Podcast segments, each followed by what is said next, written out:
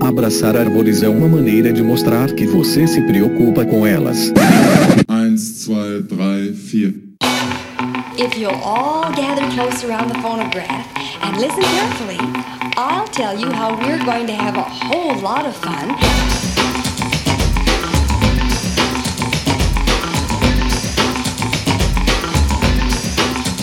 Howdy! Aqui é Fernando Lima e este é o Desabraçando Árvores, um bate-papo sem firula sobre ecologia, conservação, a vida, o universo e tudo mais. E eu estou aqui direto de Atibaia, São Paulo, e comigo está a maravilhosa Miriam Perilli. Oi, pessoal! E agora, Miriam, nós bagunçamos todo o cronograma, todo o schedule.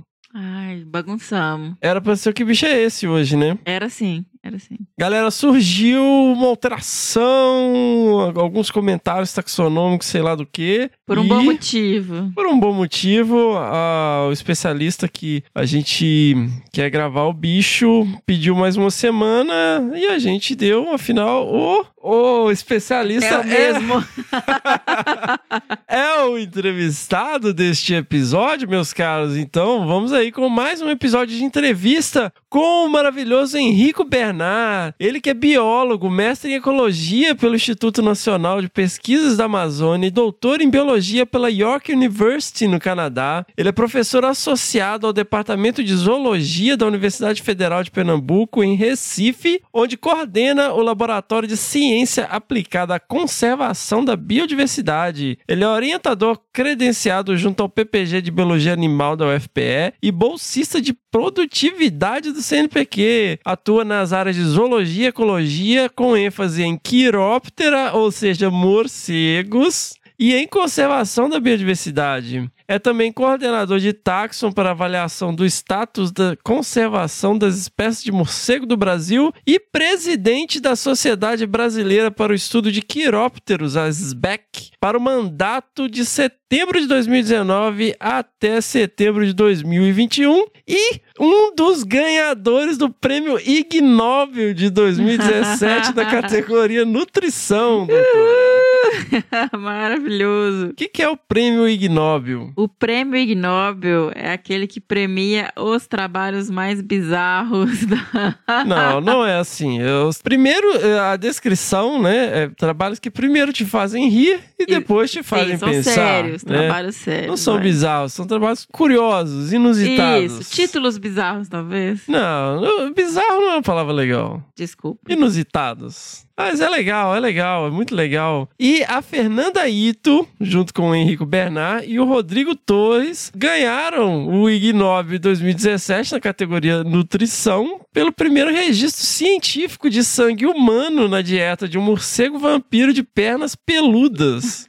O detalhe é que o morcego, ele, apesar de vampiro, ele só tinha registro dele sugando sangue em aves, né? É, ele só costumava atacar pássaros, mas mudou a dieta por mudanças ambientais, né? Alteração na disponibilidade de presas. E eles detectaram sangue de galinhas e seres humanos nesse estudo. Nossa. E aí eu fiquei curioso, falei, bom, se o prêmio Nobel é o prêmio para aqueles trabalhos que primeiro te fazem rir e depois pensar, eu fiquei pensando, aonde está a parte do rir? Porra. Porque eu falei, será que é porque por causa do morcego vampiro de pernas peludas, por causa do nome do bicho? É porque é isso, eles costumam dizer que o prêmio Ig Nobel é dedicado a pesquisas que primeiro fazem rir e depois fazem pensar. E eu realmente não entendi. O Henrico disse que é por eles ficarem mexendo e analisando o cocô de morcego. Mas também não entendi porque qual que é a graça disso, porque mexer com cocô de bicho é uma terça-feira qualquer pra quem trabalha com felinos, né, doutora Miriam? Não, eu que o diga. O meu orientador no mestrado costumava dizer, quando alguém procurava ele, dizendo que queria trabalhar com felinos, ah, meu sonho é trabalhar com moça pintada. E ele respondia assim, olha, ele fala assim, olha meu caro, você não vai trabalhar com felinos, você vai trabalhar com pegadas, com fotos, com vídeos, com carcaças e com cocô. É com isso que você vai trabalhar. Inclusive, foi o tema do seu mestrado, né, Mi? Foi, foi o tema do meu mestrado. Eu trabalhei, olha só, o que entrou no meu mestrado foram 170 amostras de fezes de onça pintada, mas eu lavei quase 300 amostras. Você tinha um- uma máquina de lavar só pra isso, né? Eu tinha um tanquinho daqueles de lavar roupa, sabe? Aí eu punha o cocô dentro de meia calça e batia na máquina. Por que meia calça? Explica pra minha tia. Meia calça para não perder o conteúdo das fezes que estavam ali, pelos, ossos, etc, que é o que permitia identificar qual a presa. Então, e aí, então, eu não entendi, porque assim, pra quem trabalha com felino, cocô é parte do, do job, né? Job description. Sim. Porque, cara, imagine, isso é uma coisa seríssima, na verdade, porque no momento em que você tem uma espécie que predava apenas aves, predava no sentido assim, se alimentava de sangue de aves e passa a alimentar de sangue de humanos, meu, isso tem implicações seríssimas. Eu li, audioli, um grande abraço aí para o nosso querido Rogério, eu audioli um livro que eu tava muito afim, já tinha um tempo já que eu tava afim, mas o Audible não permitia eu pegar esse livro no Brasil. E aí eu eh, fiz um ajuste lá no meu cadastro. E aí o livro ficou Você disponível. eu mudou para peguei. os Estados Unidos? Então, eu fiz um pequeno ajuste no meu cadastro. Não vou entrar nesse detalhe, mas, bom, eu tô pagando pelo livro, né? Não, não tô hackeando, não tô fazendo nada. Eu só fiz um pequeno ajuste no meu cadastro e eu pude. Pô, meu, foi falar, esse livro é proibido de, de ser vendido no seu país? Que porra é essa? Assim, por que eu não posso pegar um livro proibido no Brasil? Mas enfim, sobre raiva, o livro chama Rabid. Rabid? Como é que pronuncia isso? Rabid? Rabid, é. Cara, e é muito louco, assim, porque tem até um capítulo sobre vampiro, um capítulo sobre lobisomem, e ele tem uns dois ou três capítulos só sobre a evolução do cachorro, como que é a nossa interação com o cachorro doméstico e tal, e como que a raiva faz parte do nosso imaginário, mesmo a gente sem saber disso, né? E a raiva é a coisa mais louca e alucinante e Nossa, Sabe, o-. É o apocalipse zumbi. O apocalipse zumbi, ele vai acontecer quando a raiva for transmitida igual a gripe. Não, pelo amor de Deus, isso já é tema de muitos pesadelos. Não, cara, porque, cara, é, é de uma perfeição, assim. A, estratégia evolutiva, pô, a, a- a carga viral fica toda na saliva ali, na, quan- quando o bicho tá pegando mesmo. A alteração comportamental, É, o bicho fica alteração, é. violento pra transmitir o vírus. É, é, você tem uma alteração cerebral, pô, dá hi- hidrofobia. Pô, Ou seja, ah, impede que haja uma di- diluição da carga viral na saliva, porque a pessoa que. A pessoa não consegue ver água. Ela, ela tá morrendo de sede, ela não consegue ver água. Ela- pessoa, tem gente que tem até convulsão só de ver um copo d'água. Gente, é, é surreal. É muito Mudança louco, assim. comportamental de, de vírus ou de, de algum tipo de parasita. Isso não é, não é novidade, né? Mas Não. isso geralmente você vê em organismos simples. Meu, a raiva é só em mamífero. É muito louco isso. E isso tem implicações, pô. Um, morcego que começa a se alimentar de sangue humano, ou ele se torna um potencial transmissor de raiva, caramba. Então, eu realmente, eu ainda não entendo por que, que eles ganharam o Ig Nobel. Porque... Não, é- mas quando você escuta o título, ele é engraçado. Ah, só por causa das penas peludas do morcego. Qual que é o título mesmo em inglês? Ah, não vou lembrar. Não, mas é engraçado, das perninhas peludas. Enfim, mas vamos lá, vamos lá. É, parabéns, né, por terem ganhado o Ig Nobel. É, A gente conversa sobre isso na entrevista, muito legal. E você publicou, né, Miriam, o seu mestrado? Sim, publicadinho, tá lá na Plus One. Deixa o link no post, quem quiser saber Nós mais. publicamos, né? Nós publicamos. passagem, Beat Slap. Sim. Sensacional, link no post. Vamos que vamos. Seguimos. Pessoal, vamos lembrar das nossas redes sociais. Lá no Facebook, o Desabraçando Árvores Podcast. No Instagram e no Twitter, o arroba Desabrace. E também um canal no Telegram, onde a gente posta umas coisitas lá de vez em quando. Pessoal, é, assinem lá o nosso feed, lá no Castbox, ou no Podcast Addict, ou no Spotify. né? E sigam lá o nosso conteúdo, dá essa força pra gente, pra gente. É equivalente ao joinha. Você assinar lá é equivalente ao joinha. Na Podosfera. A Podosfera é diferente, gente. Diferente das redes sociais. Galera, e nós vamos fazer a segunda e última chamada do Spot.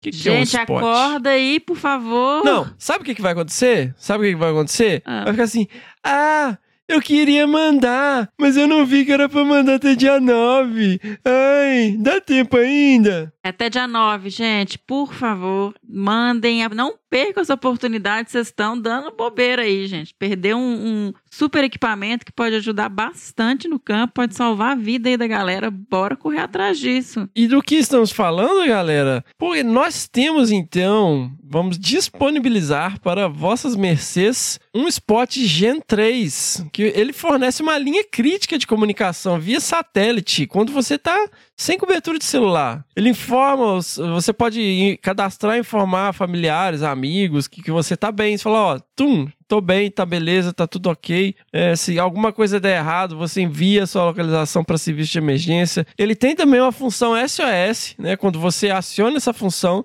o Centro Internacional de Coordenação de Resposta de Emergência inicia um processo de coordenação do seu resgate baseado na sua localização de GPS com suporte de equipes de emergência locais. tá? Tem o serviço de rastreio customizável né, para permitir que você acompanhe lá, eh, você determina o intervalo de rastreio com um sensor de vibração, né, ele só vai tomar, fazer registro a hora que você estiver andando. Ele tem a função de check-in, você pode mandar mensagem de SMS ou e-mails pré-definidos com a sua coordenada de GPS para até 10 contatos. Você pode mandar mensagens personalizadas. Inclusive, tem agora o botão de ajuda, onde você precisa de uma ajuda numa condição adversa, mas que não envolve um risco de vida. Né? Você aperta esse botão aí. Então você pode saber mais lá no www.findmespot.com. Tem todas essas informações. E nós vamos premiar um dos nossos queridos ouvintes ou ouvintas com um spot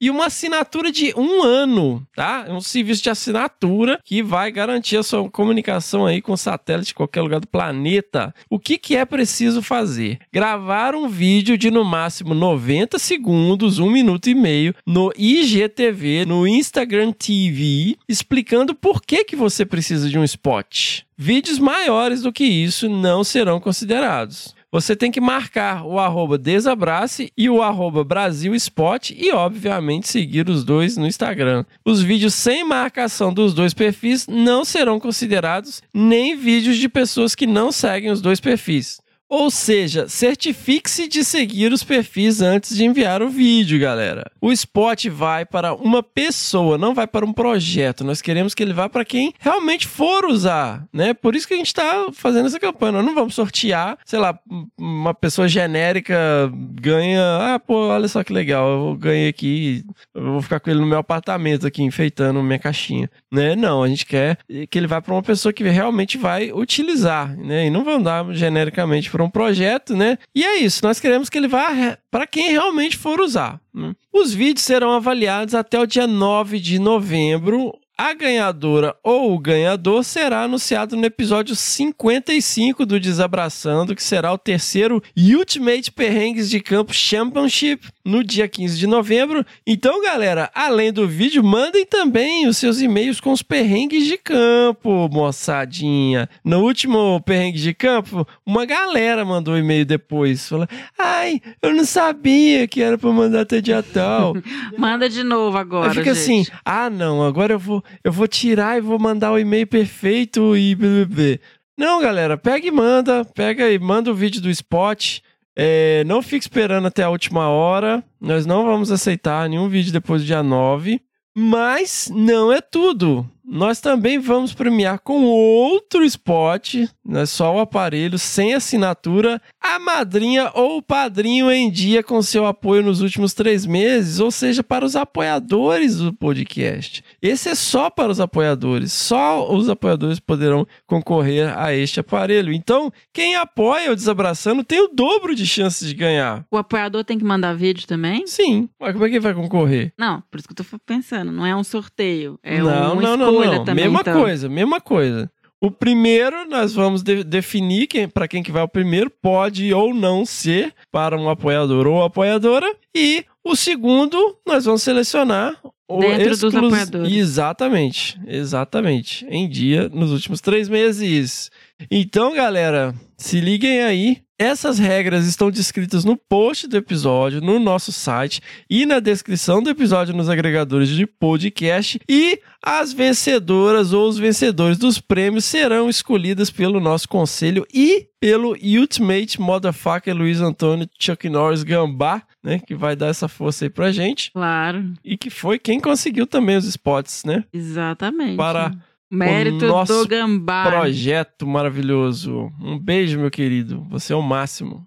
Pessoal, por falar em apoiadores e apoiadoras, vamos falar da nossa campanha no Padrim, lá no www.padrim.com.br barra desabrace ou no Catarse, que é o www.catarse.me barra desabrace. Galera, porque este projeto é um projeto independente, é um projeto raiz, é um projeto foda, entendeu? A gente tá aqui ralando nós, né, investindo o nosso tempo e o nosso rico dinheirinho suado né, nesse projeto. E este grupo seleto de apoiadores e apoiadoras que acreditam nesse projeto e ajudam a gente a manter ele, porque realmente sem essa ajuda nós não conseguiríamos manter o projeto e manter a edição de áudio maravilhosa que nós temos para garantir essa qualidade profissional. É, muita gente vem perguntar se a gente grava em estúdio. Não, nós não gravamos em estúdio. Nós temos um host supremo extremamente chato e metódico com essas questões da captação de áudio e um editor maravilhoso que é o nosso querido senhor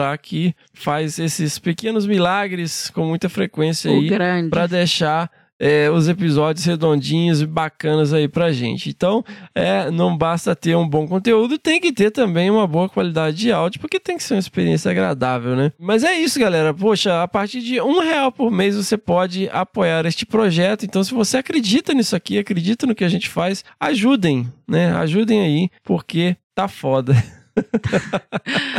Não tem mais da onde tirar pra bancar isso aqui. Então, É. bora lá. Bora lá. Lembrando que os nossos apoiadores e apoiadoras podem, caso queiram, se juntar a um grupo exclusivo lá no WhatsApp, onde a gente pode interagir entre nós, essa elite que apoia o nosso podcast. Obrigada, gente. Acesso aos episódios assim que eles ficam prontos, embora, muito embora os últimos estão. é, inclusive o último saiu na segunda-feira, né? Nem saiu no domingo. Mas vamos lá. Então, galera, seguimos antes de ir para o episódio para o maravilhoso Que Bicho é Esse? Yay! Lembrando, galera, que o Que Bicho é Esse agora é um podcast quase independente, né, doutora Miriam? Isso mesmo. O que bicho é esse? E o que bicho é esse? Crianças. Não, mas vamos lá no Que Bicho é Esse primeiro, né? Então, galera, o Que Bicho é Esse? Você procura lá no seu agregador de podcast, seja Cashbox, Spotify, é, Podcast Addict ou qualquer outro aí, mas que who cares, né? É, e procure lá que bicho é esse e assine. Assine, dá esse joinha lá, segue a gente lá. É, Aproveita e avalia, dá estrelinha. Dá estrelinha, tiririu, comenta, dá joinha, interaja com a gente. Lá no Castbox você pode interagir, mandar recadinho, escrever, igual a rede social mesmo. A ideia é essa, a ideia é ser uma plataforma multitask, multifoda. E o nosso xodozinho, né, doutora Mirinha, o mestre Fernando e a doutora Mirinha respondendo aí as perguntas das crianças, perguntas cabulosas. No que bicho é esse, criança? Sensacional. Programa mais fofinho que existe. Ai, quem não escutou ainda corre lá, porque escutar essas crianças perguntando faz o dia de qualquer um. É muito legal, é muito legal. É difícil demais pra fazer, editar, roteirizar, blá, blá, blá. É, é, mas vale muito a pena, muito legal. E então vamos tocar o bicho do último episódio.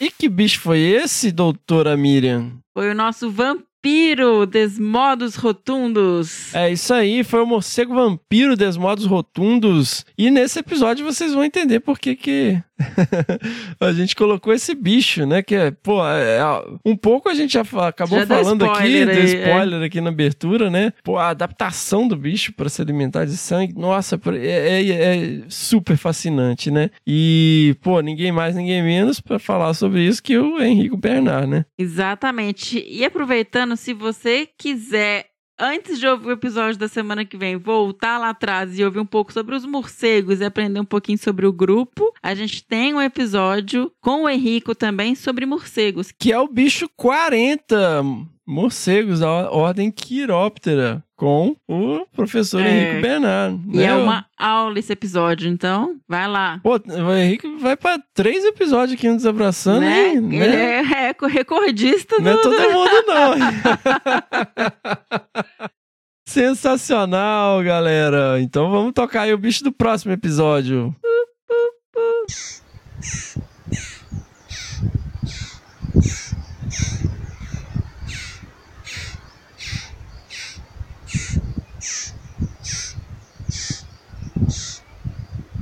Lembrando, pessoal, que se você souber ou desconfiar qual é a vocalização que nós acabamos de tocar, mande a sua resposta para bicho@desabrace.com.br e não deixem também de enviar as suas pedradas no nosso e-mail, que é o primeirapedra@desabrace.com.br. Lembrando sempre as palavras de João, capítulo 8, versículo 7. Se algum de vocês estiver sem pecado, seja o primeiro a tirar uma pedra. E galera, comecem já a mandar os seus perrengues de campo, né? Para o nosso campeonato de perrengues de campo, que vai ter premiação aí, vai ter troféu, vai ter tudo. Ai, sensacional, gente. É muito legal. É, vamos lá, o melhor. Pô, a Laís perdeu, hein? Porque se ela mandasse né, agora, ela ganhava. Não, Aquele- mas a gente tá devendo. dela. A gente tá devendo um troféu pra ela. A gente tá devendo um troféu pra ela. É, então, fiquem ligados. Mandem aí, caprichem nos seus e-mails. Não deixem pra última hora. Não deixem pra última hora. Nós vamos gravar dia 9. Então, mandem aí seus e-mails de perrengues de campo. Galera, antes da gente pular pro nosso episódio, vamos então deixar aqui um recadinho. Se você gosta de desenhar ou fazer artes gráficas, seja no Core, no GIMP, Photoshop, o que quer que seja, mandem as suas artes inspiradas nos episódios do Desabraçando e quem sabe, né, pode até se tornar uma estampa de camiseta do Desabraçando Ai, que Árvores. legal, gente. A gente Manda recebeu um maneiríssimo, essa semana, né? É. Nossa, Uma linda. lindo, ficou maravilhoso aquela arte. Muito obrigado. Nossa, continue mandando, galera. Toca pro episódio.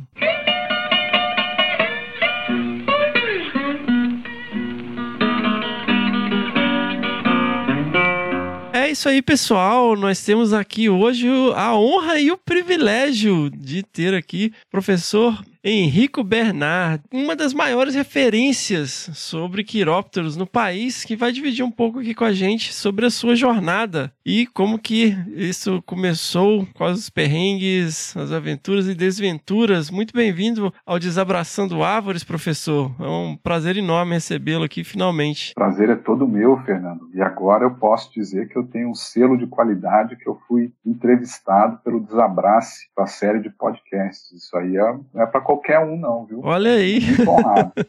Sensacional. Professor, como que começa a sua relação com a natureza? Geralmente, né, a gente sempre abre com essa pergunta. Eu tenho falado, né, a gente está na pandemia e quarentena, a gente está sempre sendo convidado aí para falar um pouco ultimamente sobre divulgação científica. E eu costumo falar que toda criança tem um interesse natural por ciência e pela natureza, né, uma, uma curiosidade inerente. E nos convidados que a gente vem recebendo no podcast, a gente nota isso, né? Que começou um contato com a natureza. Você teve esse contato ou era piá de prédio? Não, eu era uma dessas crianças, sim. Eu tive o, o privilégio, a sorte de eh, morar em casas que tinham quintais e ter a chance de poder interagir, as primeiras experiências de quintais, de fazendo, vendo os bichos, vendo insetos. Eh, tive o privilégio também de passar férias na casa do- dos meus avós maternos e tinha fazenda, então tinha a chance de ir para a fazenda e ver como é que eram as coisas, embora hoje, olhando para trás, a gente perceba já naquela época quanto que as fazendas já, impactavam a biodiversidade, né? Mas eu era uma criança curiosa e minha mãe e meu pai eh, meu pai já faleceu, mas minha mãe ainda conta até hoje é, de algumas experiências que eu fazia quando era criança. E então essa curiosidade ela vem desde pequeno, né? E isso acho que tem muito a ver Outro dia eu estava dando uma entrevista para um outro é, podcast e me pediram para resumir em uma palavra o que é ser cientista. E a primeira palavra que me veio na cabeça é curioso. Uhum. É, então essa curiosidade, ela meio que vai puxando, né? A curiosidade, ela vai te, te instigando, ela vai te provocando a, a, olhar melhor, a ver melhor, a pensar. E se for assim, o que, que acontece se eu fizer isso? Então, é, essa curiosidade desde criança, ela meio que foi me, me levando para um caminho é, da ciência, né? E eu sempre gostei muito da área de biológicas. Quando chegou a hora de fazer a escolha para um curso superior no vestibular, eu sabia que eu queria trabalhar com biológicas, mas eu não tinha interesse na área de medicina, né? Uhum. E a biologia, ela fui pesquisar sobre a profissão e ela preenchia exatamente o que eu vislumbrava, o que eu achava, o que eu buscava naquela época, que era juntar a possibilidade de mexer com animais e plantas e fazer pesquisa ao mesmo tempo, né? E aí eu escolhi fazer biologia e esse ano, em dezembro, eu vou comemorar 25 anos de formado já. Olha aí, isso foi em Ribeirão Preto? É, eu sou formado pela USP lá em Ribeirão Preto, pela famosa Filô, Faculdade de Filosofia, Ciências e Letras. É, maior prazer de fazer biologia lá. Tive outra sorte enorme, eu tive excelentes professores no curso de biologia. Hoje, olhando para trás, a gente vê que alguns dos, dos, professores com os quais eu tive, tive aula foram professores muito bons, né? E ah, isso também reflete na nossa formação, né? Quando a gente fez 20 anos de formados, nós nos reunimos, um pequeno grupo de alunos, e a gente decidiu rastrear aonde estavam aqueles as pessoas que tinham é, se formado na nossa turma, né? Uhum. E tinham se formado 22 pessoas, e nós ficamos super surpresos de ver que dessas 22, 15 hoje são professores pesquisadores de universidades públicas no Brasil. Então, isso mostrava a vocação daquela turma pela pesquisa, uma turma de 22, 15 se transformarem em pesquisadores e professores em universidades públicas, eu acho que é um destaque grande, né? Ah, fantástico. É, eu, eu, a gente ficou super surpreso. Tem gente da nossa turma espalhada no Brasil inteiro.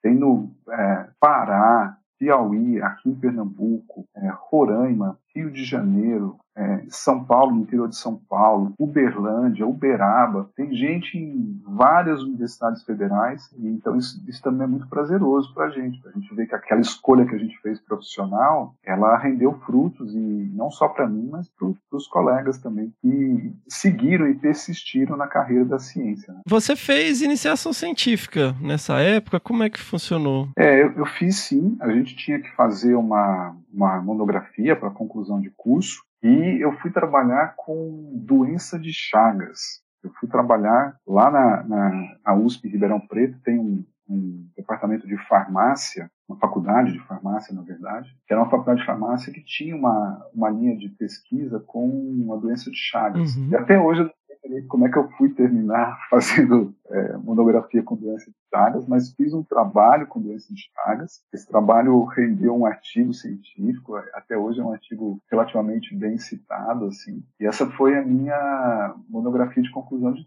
curso, né? Foi meu processo de iniciação científica. Mas não só isso, né? Porque foi o efeito da castração na curva parasitêmica de machos adultos de calomes calosos inoculados com a Pois cepa é. Y de Trypanosoma cruzi. Olha só, pois é. Você lembra como? Hoje, olhando para trás, eu fico com dó dos bichos que eu trabalhei. Porque eu vou explicar o que, que acontece. É um trabalho que tem esse nome todo exótico aí, todo, mas é uma coisa bem interessante. A gente trabalhou com um pequeno roedorzinho chamado Calonos calosus. É um, um roedor que tem naturalmente no Cerrado brasileiro. E naquela época, uma das linhas de pesquisa é, apontava que a resposta do animal para a infecção com o tripanossoma, ela dependia de questões hormonais. Então, basicamente, machos e fêmeas respondiam de maneiras diferentes à infecção com tripanossoma. E eu fiz uma coisa, um experimento que até hoje eu fico com dó. Eu castrava os machos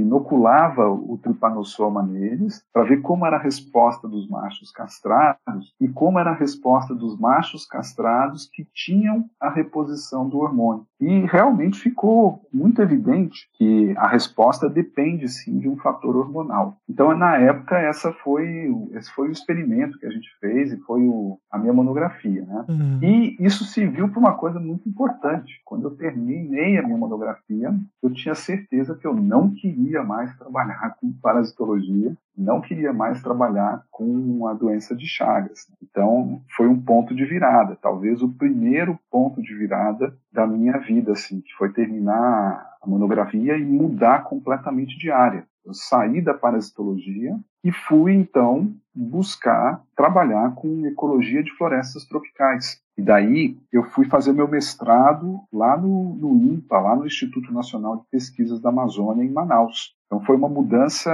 radical, sair da parasitologia, de um modelo experimental de laboratório, para um mestrado em ecologia de florestas tropicais. Né? Foi uma, uma, mudança grande de foco. E até hoje, eu não tenho dúvida nenhuma que foi uma mudança super correta que eu fiz. Então, para aquele jovem que está nos escutando agora, que está aí na reta final do seu curso de biologia, que está insatisfeito com as coisas que está fazendo até agora, com a, a pesquisa que está fazendo, meu conselho para você é mude mude, procure uma coisa que você goste, procure uma coisa que você se identifica, porque sem dúvida alguma isso pode fazer uma diferença bem grande na, na tua vida e na tua carreira. Eu costumo falar aqui que assim na graduação é o momento de você experimentar, é, participar de vários projetos, fazer vários estágios, até justamente para descobrir o que você não gosta, né? Exato.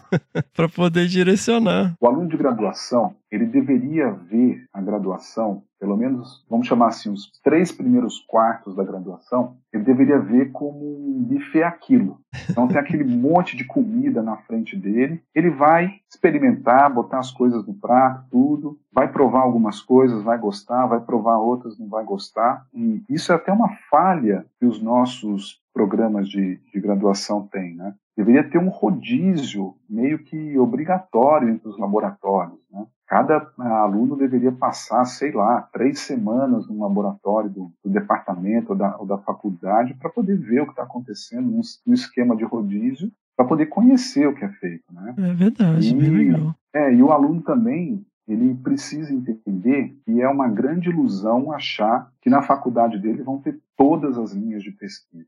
Então, pode ser que naquela faculdade, naquele momento, não tenha a linha de pesquisa que ele esteja interessado. E isso é mais um motivo ainda, mais um estímulo ainda, para ele sair da zona de conforto dele e talvez procurar é, um estágio fora da faculdade, no período de férias, ou então dentro da mesma cidade dele tem duas faculdades diferentes, duas universidades, ele, ele sair do campus dele e olhar que, que tem no outro campus, de repente pode ser que ele encontre uma possibilidade, assim, esse intercâmbio, sair um pouquinho desse, desse, dessa zona de conforto e buscar novidades também, né? Sim, sim, sempre bom, né? Até é. para vivência mesmo pessoal, né? De viver é. outros horizontes, outras perspectivas, é. outros lugares. Então, essa, essa mudança que eu fiz de sair da parasitologia para ir para a ecologia, ela teve um pouco disso, porque é, eu, eu, terminei a monografia, eu defendi a minha monografia seis meses antes da graduação. Então, no último semestre da faculdade, eu só tinha uma disciplina a cumprir, eu só precisava ir na universidade meio período de um único dia da semana. E uma colega minha tinha acabado de voltar de um estágio do IMPA, e ela voltou para mim e falou assim, cara, você tem que ir lá porque você vai gostar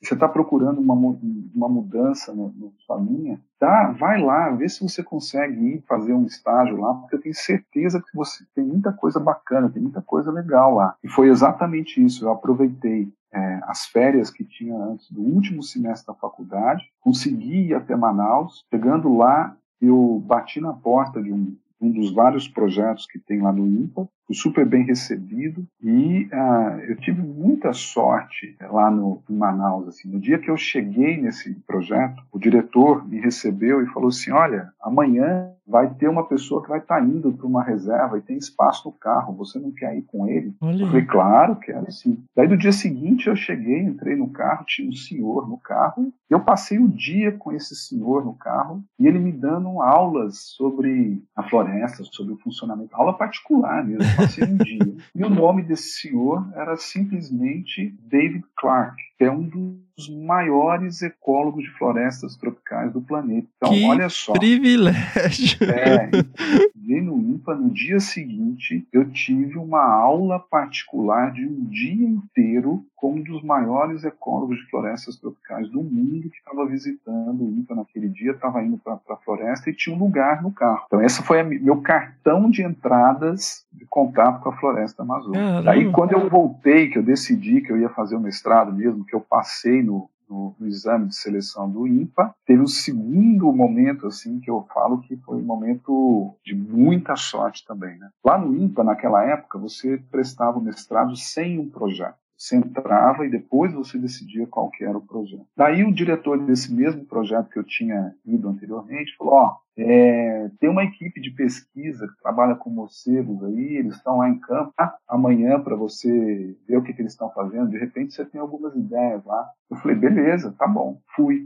E eu não sabia quase nada, assim, eu, o contato que eu tinha com morcegos tinha, é uma outra história, depois eu posso até contar. Mas quando eu cheguei lá, no, no campo, né, tinha uma alemã, tinha um americano e tinha uma brasileira que estava fazendo doutorado orientada por essa alemã e por esse americano. E eu me apresentei, falei, ó, meu nome é Henrico, o diretor do projeto me mandou aqui para acompanhar as pesquisas de vocês, tal, ajudá-los no campo. Eles se olharam, falaram, tá bom, tudo bem. Eu nem sabia quem eram aquelas pessoas. Depois que eu fui saber. A alemã, ela era a Elizabeth Calco. Era uma das melhores pesquisadoras de morcegos até hoje, que infelizmente morreu muito jovem o americano era o Charles Handley, que era o curador da maior coleção de morcegos do mundo no Smithsonian. Nossa! É, a sorte, de novo, que eu tive foi incrível. E a, e a, a brasileira era a Erika Sampaio, que estava fazendo doutorado na Alemanha. Hum. Então, assim, a minha introdução no mundo dos morcegos, eu tive a sorte absurda de o treinamento de campo com três pessoas assim do mais alto nível, da mais alta capacidade.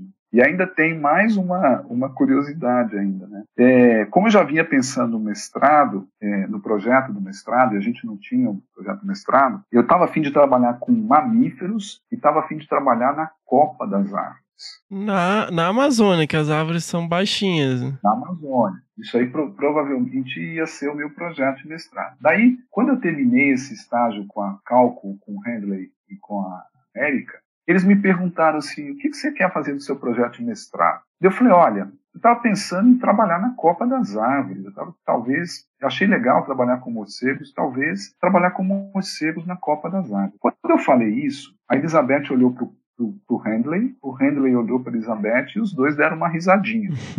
eu não sabia por que, que eles estavam rindo naquela época. Logo em seguida eu fui saber. Charles Handley tinha sido a primeira pessoa no mundo a trabalhar com morcego na Copa das Árvores nos anos de 1960, começo dos anos de 1960. Então eu estava falando para ele e para ela que eu queria trabalhar com morcego na Copa das Árvores diante do cara tinha sido a primeira pessoa no mundo a botar a rede na copa das árvores para poder entender o que estava acontecendo lá em cima. E eu não sabia disso na época. Aí a risadinha foi tipo assim: ah, acho que a gente pode te ajudar, sabe? Talvez, né? Quem sabe? É, talvez, quem sabe, a gente pode se ajudar. E esse foi o meu projeto de mestrado mesmo. Eu fui trabalhar com estratificação vertical dos morcegos. Eu coloquei rede a 30 metros de altura na copa das árvores e fui comparando como que era a riqueza e a composição de espécies lá da parte de cima da floresta, lá do dossel, com a parte de baixo da floresta. E foi um mestrado super legal também de fazer, super gratificante. Difícil, foi muito campo, muito puxado, mas foi muito legal. Falando assim parece simples, mas descreva um dia de campo aonde você tinha que subir nas árvores, é. colocar as redes lá em cima. Como é que funcionava isso? Como que você Então, captura um morcego? decisão- Explica pra minha tia. Então, a primeira decisão que a gente teve que fazer era uma decisão prática. Para quando você vai pegar morcego, você usa uma rede bem fininha, você abre essa rede e você tem que checar essa rede de 30 em 30 minutos para ver se caiu algum morcego nela, para tirar o morcego e para depois você pesar, medir, marcar o bicho. Então, de 30 em 30 minutos, você tem que estar checando as redes. Então, era humanamente impossível ficar escalando a árvore de 30 em 30 minutos e é muito perigoso você ficar lá em cima o tempo todo. Então a primeira decisão que eu tive que fazer é o seguinte: bom, ao invés de eu subir até a copa das árvores, as redes é que vão ter que subir e descer. Então para isso eu usei um sistema, é, uma cordinha com polias. Eu tinha que passar essa corda lá em cima na copa das árvores e é, armar a rede e eu hasteava a rede como se fosse uma bandeira. Imagina você subindo uma bandeira. Era o que eu fazia. Eu subia e descia as redes. Então, de 30 em 30 minutos, eu passava embaixo, olhava com uma lanterna super forte. Se tivesse algum morcego lá em cima, rapidinho eu baixava a rede e tirava. Agora, você imagina o que, que é você passar uma cordinha numa árvore a 30 metros de altura. Até hoje, eu me lembro assim claramente. A rede mais alta que eu coloquei estava exatamente a 30 metros de altura. Para passar essa rede, a gente usava um, um, um estilingue com uma cordinha de nylon e um pezinho na ponta. E eu tinha um pacto comigo. Eram 60 tentativas. Se eu não acertasse até a tentativa de número 60, eu desistia daquela árvore e procurava outra. Por que 60? Porque era o limite que a gente aguentava. De... É difícil, cara. Você tinha que forrar o chão da floresta, botar a linha aberta em cima de uma lona. Se atirava, a linha enroscava. Se atirava, a linha batia no tronquinho do lado da forquilha que você queria acertar. E essa rede, a 30 metros de altura, eu acertei ela na tentativa 59.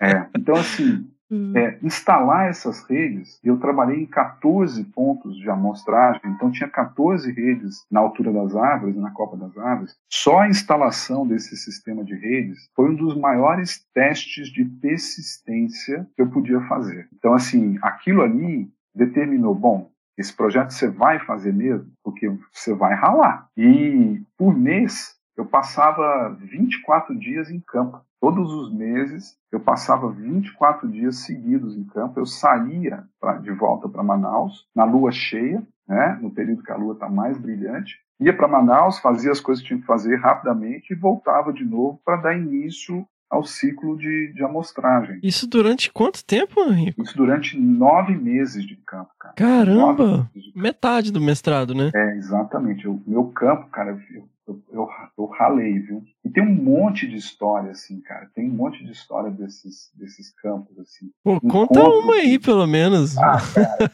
Você viu uma pinguari, não? Cara, uma pinguari eu não vi, mas eu vi muita coisa diferente, assim. Eu tive encontro com onça, quatro encontros, cada um de um jeito diferente. Tive desde encontros assim transformadores até encontros aterrorizantes mesmo. Tive uma com uma onça pintada. Hum. Trabalhava eu e um assistente chamado José. Bom, vamos começar do começo. Primeiro dia de campo, primeira noite de campo, eu e José no campo. Só nós dois na reserva, não tinha mais ninguém. Arma as redes, sai para checar a rede. Quando eu estou voltando da checagem, eu ia estava na frente, o facho da lanterna bateu assim a uns menos de 10 metros na frente, dois olhos brilhantes olhando para a gente. Eu parei imediatamente, pensei comigo, falei, putz, cara, se eu falar que é uma onça e o José desesperar e sair correndo, vai, vai dar pior. Aí eu botei a mão para trás e falei assim, me passa o facão. Ele passou o facão. Daí eu bati o facão, a onça foi embora. Daí passou um pouquinho, ele olhou para mim e falou assim: era uma onça, não era?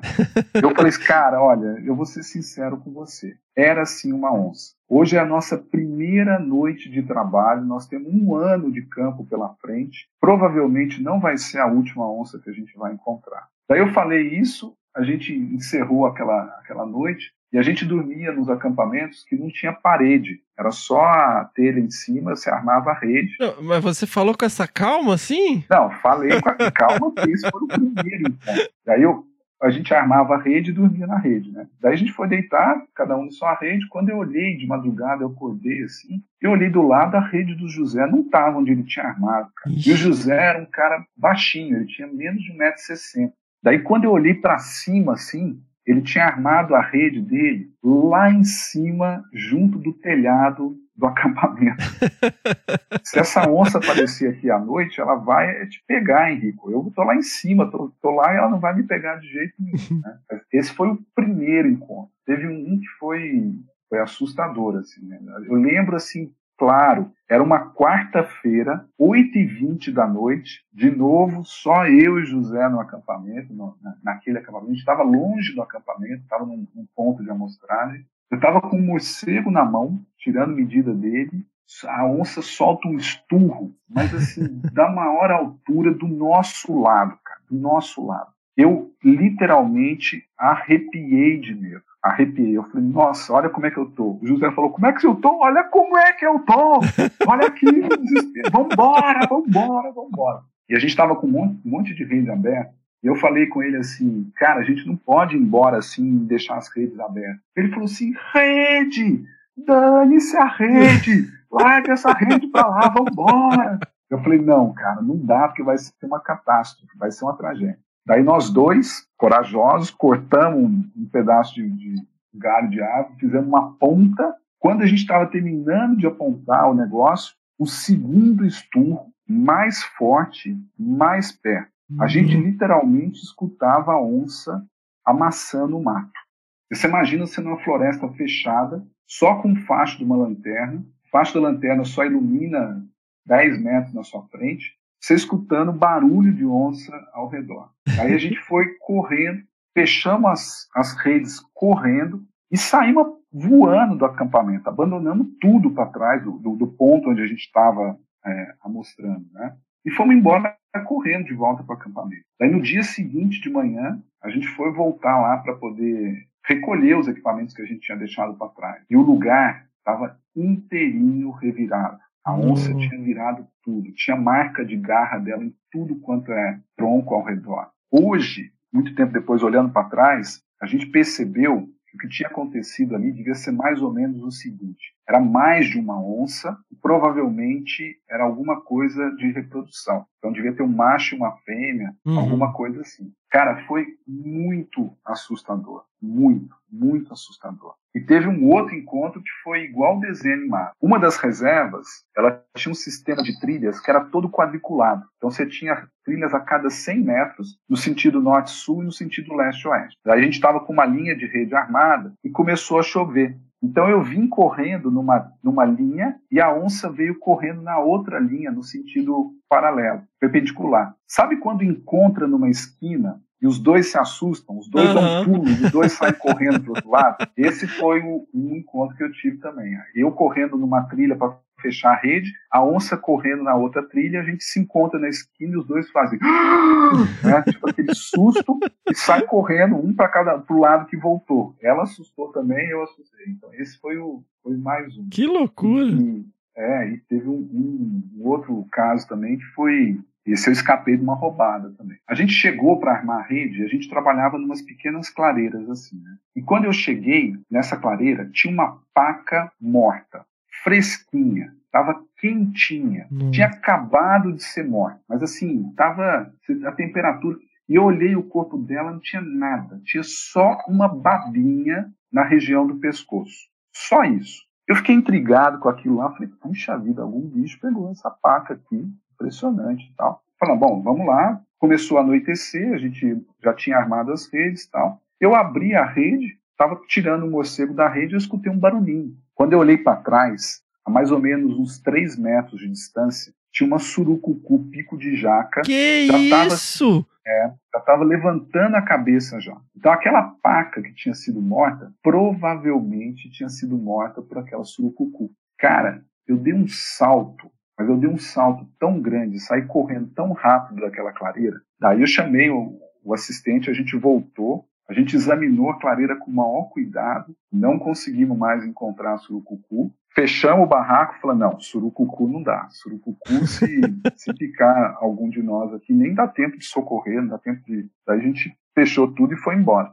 Mas então tem muita história, assim, tem muita, muita história de, dessas, desses trabalhos lá, lá, tanto em Manaus quanto depois do, do doutorado também. Mas é, é, você sentiu assim, como foi para você? Você já tinha muitas experiências durante antes de ir para a Amazônia ou foi tudo novidade para você? Ah, era um misto dos dois, né? Porque eu não conhecia a floresta amazônica. Então, foi a primeira experiência é, com floresta tropical, assim, floresta amazônica mesmo, né? E isso depois até me fez chegar numa conclusão. De novo, um recado para o jovem estudante de biologia ou de área de biológicas que esteja nos ouvindo, né? Eu acho hoje, isso eu, eu penso assim, tenho convicção, a formação de um biólogo no Brasil, ela não é completa se esse biólogo não tiver uma experiência na Amazônia. Essa é uma, uma, uma opinião eu é, defendo já desde de muito tempo. Assim.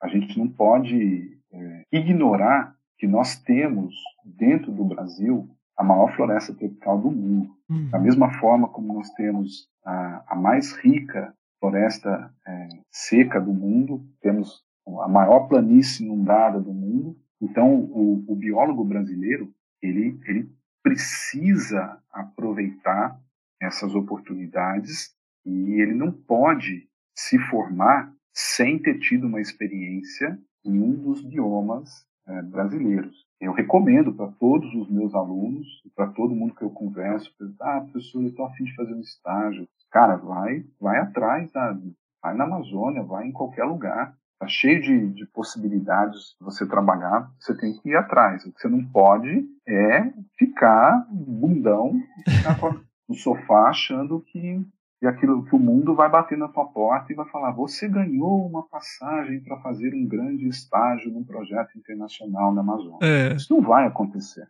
Se você não levantar o bumbum e correr atrás, isso não vai acontecer com você. Então, assim, eu tinha algumas experiências, mas nada próximo do que foi essa experiência lá no INPA, né? E dá até uma tristeza de saber o estado que o INPA está hoje, com todas as dificuldades que ele está experimentando, com corte de orçamento, com falta de reposição de, de pessoas. Mas o INPA, para quem quer trabalhar em campo, eu, eu, desconheço algum outro lugar melhor no Brasil. Fica a dica aí, galera, ó. Um grande abraço aí pra galera do IMPA lá, é realmente ah, é, outro planeta Amazônia, né? Muito. Não, cara, é um centro de, é um centro de excelência em, flore... em ecologia de florestas tropicais, tem vários cursos de outras áreas também, mas é um patrimônio brasileiro uhum. que a sociedade brasileira não pode deixar ser dilapidado e, e, atacado e, e desprezado como estão querendo, como estão tentando é. fazer atualmente, né? É inadmissível, inaceitável. Qualquer pessoa fora do Brasil, que você fala do INPA, qualquer pessoa que trabalhe com ecologia, trabalhe com florestas tropicais, sabe que a, a importância que o INPA tem na, na, na, pesquisa em florestas tropicais no mundo, né? Sem dúvida. É muito, acho muito legal essa questão que está levantando, professor. Imagino o meu contato com o universo acadêmico é, é, diferente, né? É como um estudante, né? Fui fazer minha pós-graduação e tal. Eu não, não sou professor, mas eu percebo que há uma o pessoal está sempre falando assim que sente uma dificuldade da galera ter uma disposição para ir para campo, para fazer as coisas, né? Você está falando aí, você ficava 26 dias por mês, é isso mesmo? 24 dias por 24 mês, dias por mês em campo? Você, você morava, né? Você, durante nove meses você morou no mato. Então, e essa, essa percepção que você está falando, dessa dificuldade, dessa resistência de a campo, eu experimentei muito já com os meus alunos. Teve uma vez, os dois primeiros orientados de mestrado que eu tive aqui em Pernambuco, aqui na UFPE, quando eu falei que eu passava 24 dias por mês em campo, um deles me perguntou: Mas você não tinha mais nada para fazer? Cara, me, criou uma reflexão que eu falei: Cara, essa pessoa não está preparada para fazer ciência. É óbvio que eu não tinha mais nada para fazer, porque naquele momento, aquela era a minha prioridade máxima. Uhum. Para mim, eu estava 24 dias por, por mês no campo com o maior prazer, com maior garra, com maior vontade. Então, se o cara vê ir a campo como um empecilho, como um, um, transtorno, como um peso, tem alguma coisa errada. E muito me entristece, como professor, eu posso te falar, e eu tenho certeza que outros colegas meus são professores também vão confirmar isso. Hoje em dia, nós temos muitos alunos de graduação que não querem ir a campo. Eu já tive problemas aqui na UFPE, porque uma das minhas disciplinas tinha uma viagem a campo que era obrigatória. Um grupo de alunos se rebelou, foi procurar a coordenação de curso, porque não queria ter a obrigação de ir a campo. Aquilo me deixou tão puto, cara, que depois eu, eu até mudei a minha, a minha visão. Na verdade, e agora eu não quero que todo mundo vá, eu só quero que vá quem quer ir. Uhum. Então, vai na minha, na minha saída de campo quem quer ir. Quem não quer ir, o problema é teu. Você está perdendo uma chance, você está perdendo uma oportunidade de sair a campo. Agora, quem quer ir vai ser super bem recebido. A gente vai tentar fazer o melhor possível numa saída curta para poder compartilhar um pouquinho. Né? Então, muito me assusta essa geração nova que acha que o virtual pode substituir as experiências práticas de campo, né? É, não pode. Tem coisas que você não vai conseguir ter experiência se você não estiver lá Cara, tem, tem, coisas que até hoje, 25 anos depois, 20 anos depois, estão frescas na minha memória. O barulho das tempestades chegando na floresta, né? aquele vento batendo na copa das árvores, o som da floresta à noite, tem um monte de coisa. Assim, isso aí não tem experiência virtual que vá te compensar, né? Então eu até brinco. E mais recentemente eu tenho algumas propostas a fazer. Você tem o, o diploma de biólogo, e você vai ter o diploma de biólogo virtual. É interessante porque eu trabalho com predadores, né? Então, assim, eu convivo muito com os meus colegas, conheço muita gente que trabalha com onça e tal, faz pesquisa. Todo mundo quer tirar uma fotinha com a onça, ir na captura da uhum. onça e tal, para postar na rede social e tal. Mas o que envolve uma expedição de captura, ninguém quer passar, né?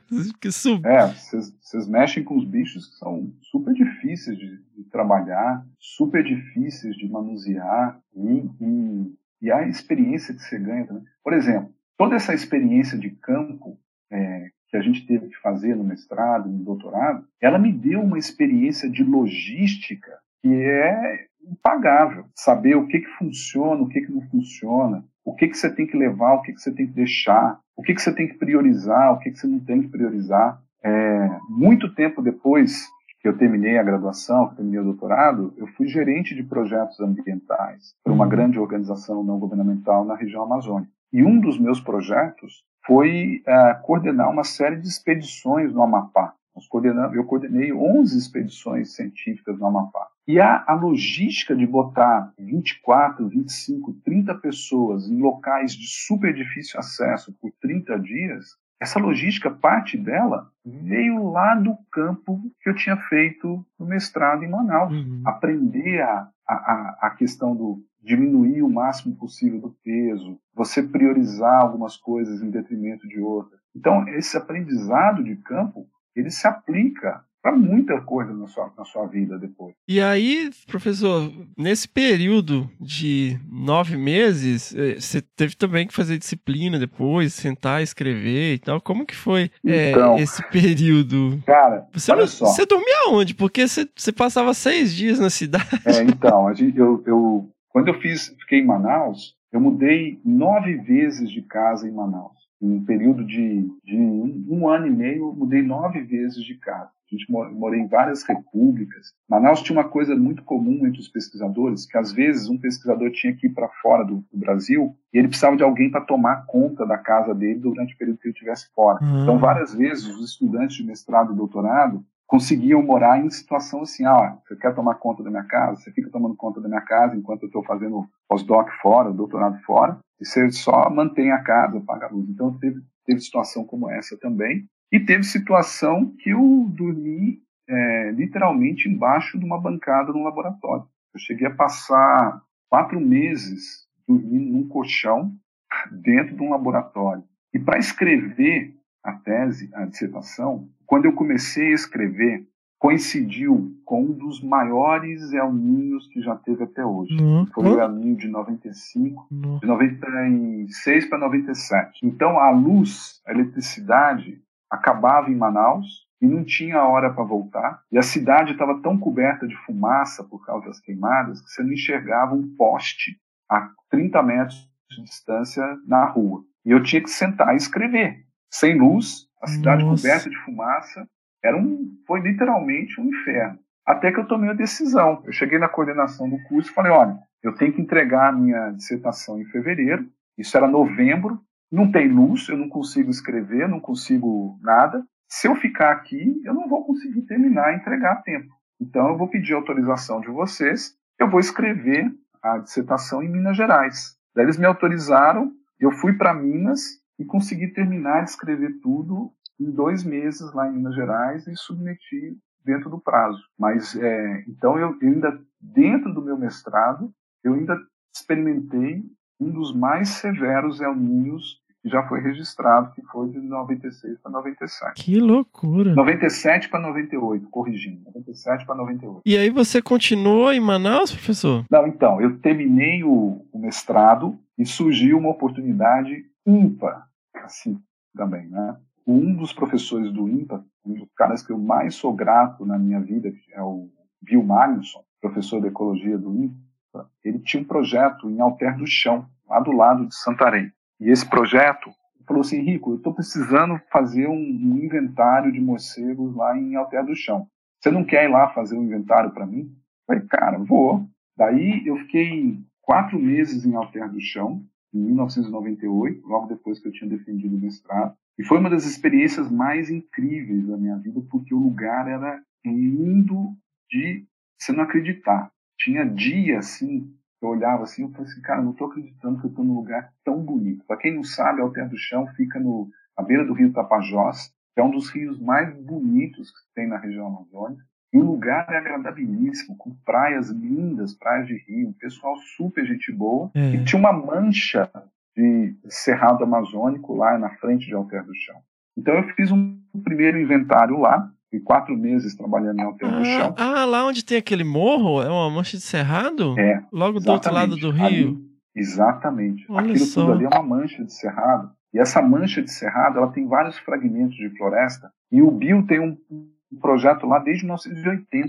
Então Nossa. existem vários estudos de longa duração é, realizados nessas manchas lá em frente à Alter do Chão. E aquele lugar foi tão impressionante, foi tão legal, que eu falei assim, cara, eu vou voltar aqui para fazer meu doutorado aqui. Daí, quando eu terminei esse trabalho lá em Alter do Chão, surgiu uma bolsa para eu fazer uma, uma visita na coleção do Smithsonian lá com o Charles Handley. Eu fui, passei três meses nessa bolsa lá no, em Washington, visitando a coleção, conhecendo os morcegos, aprendendo a identificar e separar direitinho eles em campo. Nesse, terminou essa bolsa aí, já tinha decidido que eu queria fazer o doutorado fora do Brasil. Eu escrevi para cinco ou seis pesquisadores de morcegos ao redor do mundo, me apresentando e falando que eu queria trabalhar, queria fazer um projeto com doutorado com morcegos na região amazônica. Nessa época já, já era e-mail, professor? Era e-mail. Já era? Ma- Ah. é, isso, isso- é, isso foi em 98. Eu mandei e-mail para seis, cinco ou seis, até, o- é, cinco ou seis. Um dos que me respondeu foi o Brock Fenton, que é pesquisador que na época estava em Toronto, numa universidade chamada York, Toronto, no Canadá, e eu estava em, em Washington. Ele falou: Olha, vem aqui,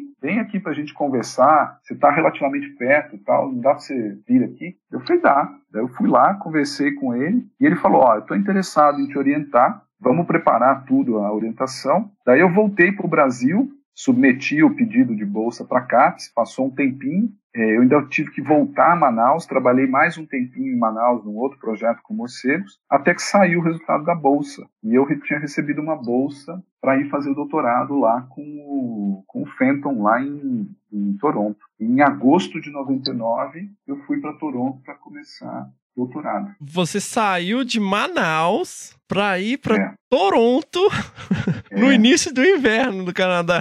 Foi. Mas aí tinha uma coisa, não ia sair da, da região amazônica com 150 espécies de morcego para ir para o Canadá trabalhar com 16, 20 espécies de morcego. A condição era que o meu projeto de doutorado ia ser na região amazônica. Mais especificamente, ia ser em Alter do Chão. Então, quando eu cheguei em Toronto, eu já tinha o projeto todo costuradinho.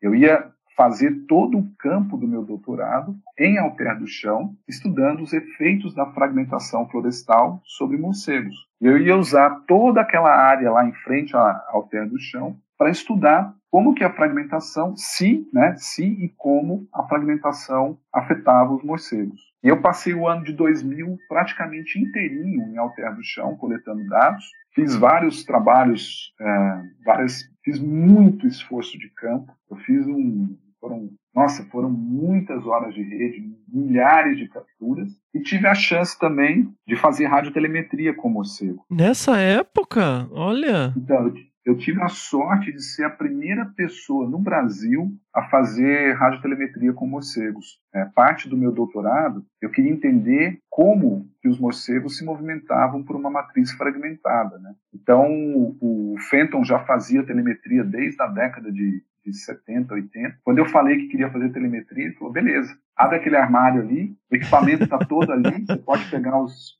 receptores, encomenda os transmissores, vai para campo e faz o trabalho lá. Daí eu fiz duas sessões de radiotelemetria com o morcego. E ao, ao contrário dos seus bichinhos bonitinhos, grandinhos, que usam radiotransmissor grandão, hum. que recebe o GPS no, na tela do seu computador, morcego, meu amigo, o sinal é proporcional à bateria. Sim. As baterias duram mais ou menos de 10 dias até 35 dias, o tamanho que a gente de transmissor que a gente pode usar aqui no Brasil. Então você colou o transmissor no bicho, acabou. Você vai ficar só em cima do bicho. Você vai ter que monitorar ele a noite inteira até ele ir dormir de manhã. Daí você vai tentar dormir um pouco de manhã, fazer as coisas. À tarde você tem que acordar e tem que estar na porta do abrigo dele antes dele sair, para confirmar que ele saiu, e depois você vai ter que correr a noite inteira, triangular a noite inteira para saber onde que ele voou, quanto que ele voou, onde que ele está pousando e tal. É pauleira. Eu queria te perguntar, né? Primeiro eu gostaria que você explicasse para minha tia. Eu sempre me refiro à minha tia, a gente criou esse personagem, mas na verdade ela é tá inspirada tá na minha tia. Explicar o que é telemetria e outra, é, co como que se faz a triangulação dos morcegos em movimento? Assim? Então, vamos começar. A telemetria é você pegar informações à distância. Isso pode ser feito de várias formas. Para morcego, o que a gente faz tem um pequeno radinho, bem pequenininho, do tamanho menor que uma, quase do tamanho de um grão de feijão grandão assim. Você cola esse transmissor nas costas do morcego e você vai acompanhando mesmo. Ele vai fazendo, ele vai emitindo um sinal, bip, bip, bip, e você vai atrás desse sinal tentando encontrar o morcego. E para fazer triangulação, é, para você tentar localizar onde está o morcego, o ideal é você ter três receptores, né? Aquele morro que você falou em Alter do Chão uhum. é excepcionalmente bom, porque lá em cima eu tinha uma base fixa. Então eu ficava lá em cima, ou então um assistente meu ficava lá em cima, e a gente tinha duas bases móveis. Então, a partir daquele morro, eu tinha 360 graus de vista ao redor. Tinha o rio Tapajós de um lado, que tem, lá na frente de Alter do Chão, ele tem 18 quilômetros de largura. Então, o morcego dificilmente ia tentar uma travessia do lado do rio. Uhum. Então, ele ficava mais concentrado do lado da península ali. E lá com essa marcação lá, com essa estação lá em cima, a gente conseguia rastrear os bichos, né? Então eu fiz um, eu fiz duas coisas. Eu marquei muito bicho, marquei mais de 3.400 morcegos, com um colarzinho, um, um, anelzinho metálico. Cada anelzinho desse tinha um número. Então você marcava o bicho, se você recapturasse dele depois, você conseguia saber onde você marcou, onde você recapturou e o intervalo de tempo. Só que você não sabe nada que o morcego fez. Você só sabe, ó, marquei aqui, recapturei aqui. Para pegar essa informação do que, que o bicho fez, aí você entra com a radiotelemetria. Então eu fiz um extenso programa de marcação e recaptura e fiz radiotelemetria também para complementar, para refinar as informações do uso da matriz. Eu rastreei 23 morcegos com, com radiotransmissor. Né? Foi uma experiência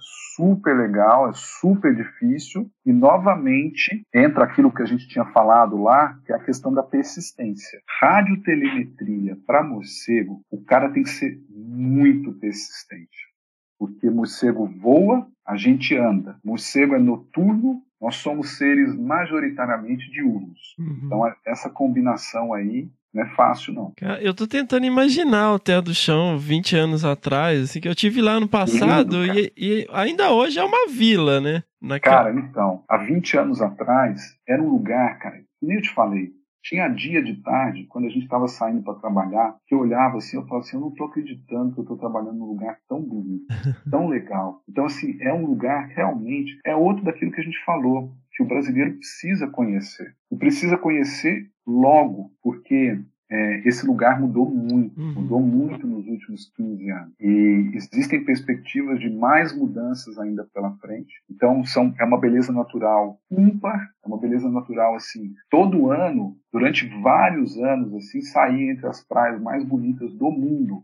Quer dizer, uma praia de Rio, no meio da Amazônia, aparecia como uma- das praias mais bonitas do mundo. Várias eh, revistas de, de viagem colocavam como um uma das praias mais bonitas do mundo. né? É, Então é realmente.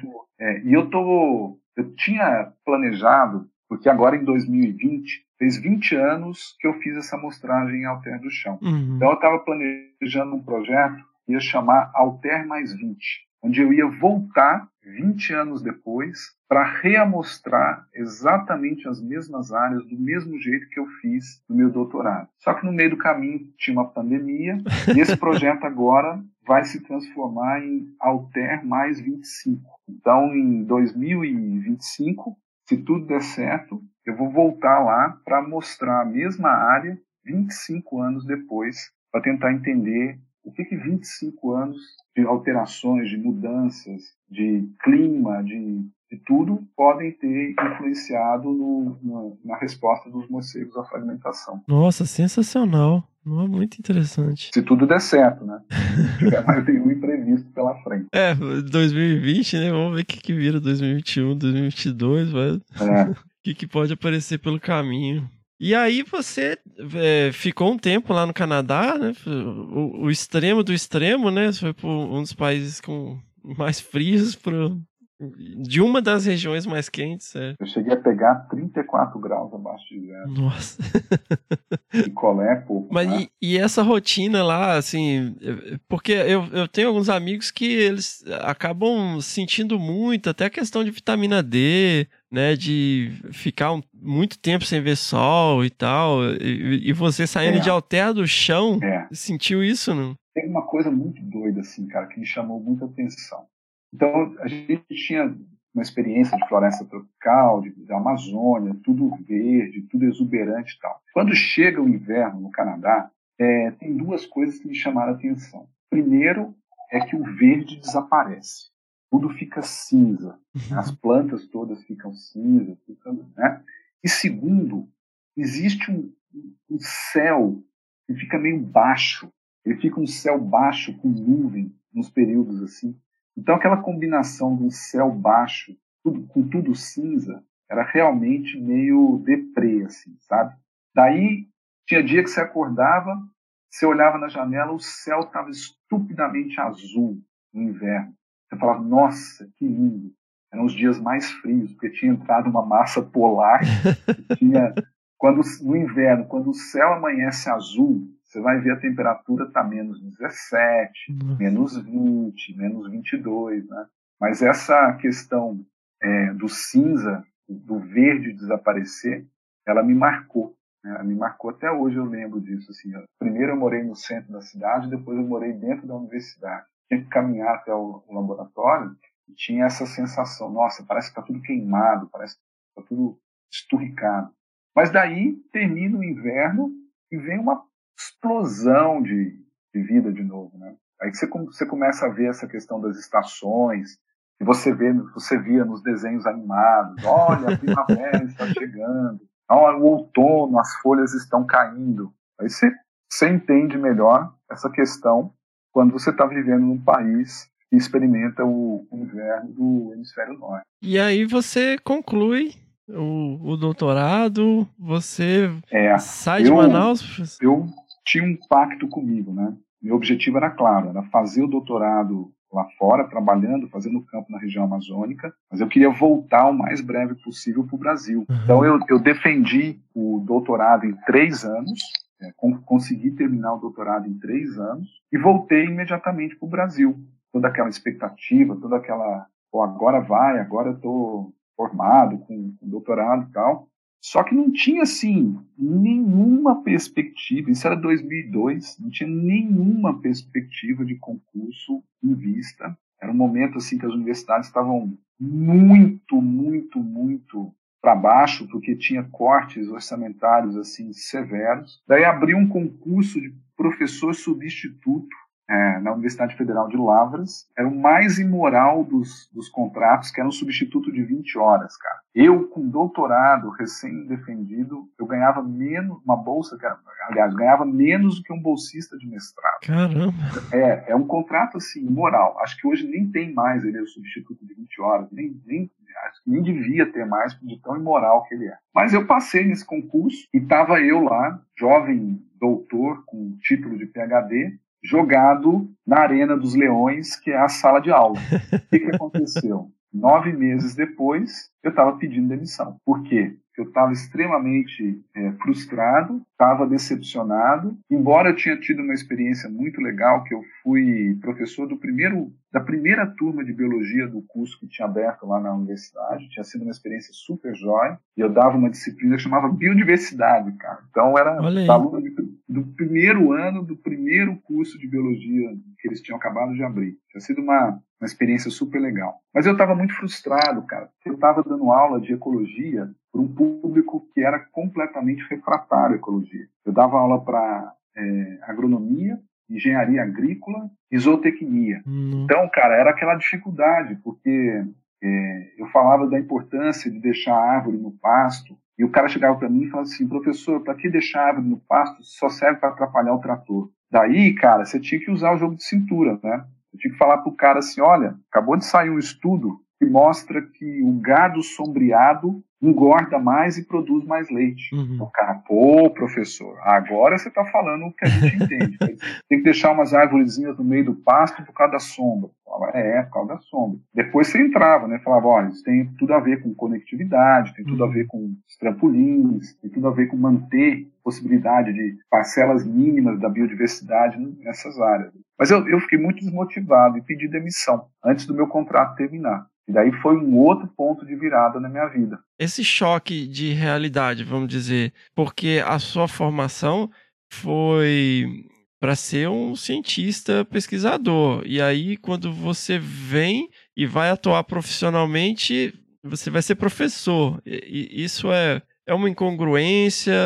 Então, tem vários aspectos disso, né? Se você olhar uh, os editais que abrem nas universidades públicas brasileiras, nenhum edital das universidades públicas fala pesquisador. Você é contratado como professor. Uhum. Vamos começar daí. Então, é, há algumas incongruências. Na verdade, o professor universitário das universidades federais no Brasil e da, das estaduais também, ele tem que jogar em todas as posições. Eles querem um professor pesquisador extensionista.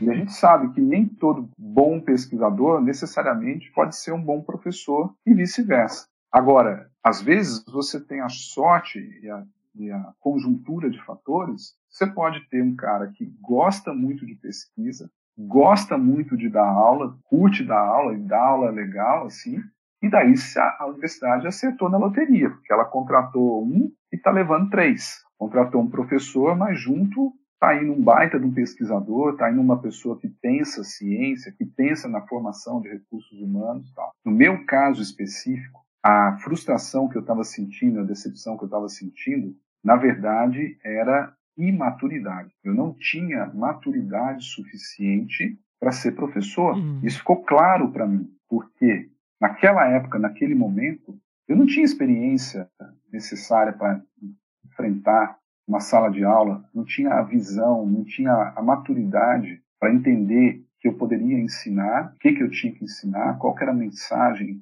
Então eu pedi demissão e fui a fazer uma coisa que foi outro ponto de virada na minha vida. Voltei para a região amazônica e estava claro para mim, desde o final do mestrado, do final do doutorado, eu queria trabalhar com conservação. Uhum. Então eu, eu fui trabalhar por uma grande organização não governamental da área ambiental. Eu fui ser gerente de projetos. E foram ah, quatro anos que me deram talvez aquela bagagem e aquela maturidade que eu não tinha quando eu estava tinha entrado na sala de aula primeiro. Uhum. Então essa maturidade ela veio com a saída da universidade. Eu precisei sair da universidade para poder perceber depois que eu queria voltar para a universidade. Então eu trabalhei vários anos, quatro nessa ONG, depois eu e a minha esposa a gente resolveu parar tudo que a gente estava fazendo, a gente foi fazer um, sabático. Eu costumo dizer que é o nome pomposo que dá para vagabundagem.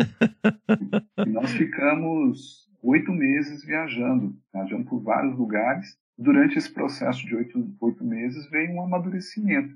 Agora era a hora de eu voltar para a universidade, porque eu achava que agora eu tinha mais capacidade de é, contribuir. E nesse sabático houve um processo também de você já viu aquelas empresas que falam assim, ah, qual que é a missão e qual que é a visão? Uhum, uhum. Esse é um exercício interessante de você pensar e você fazer.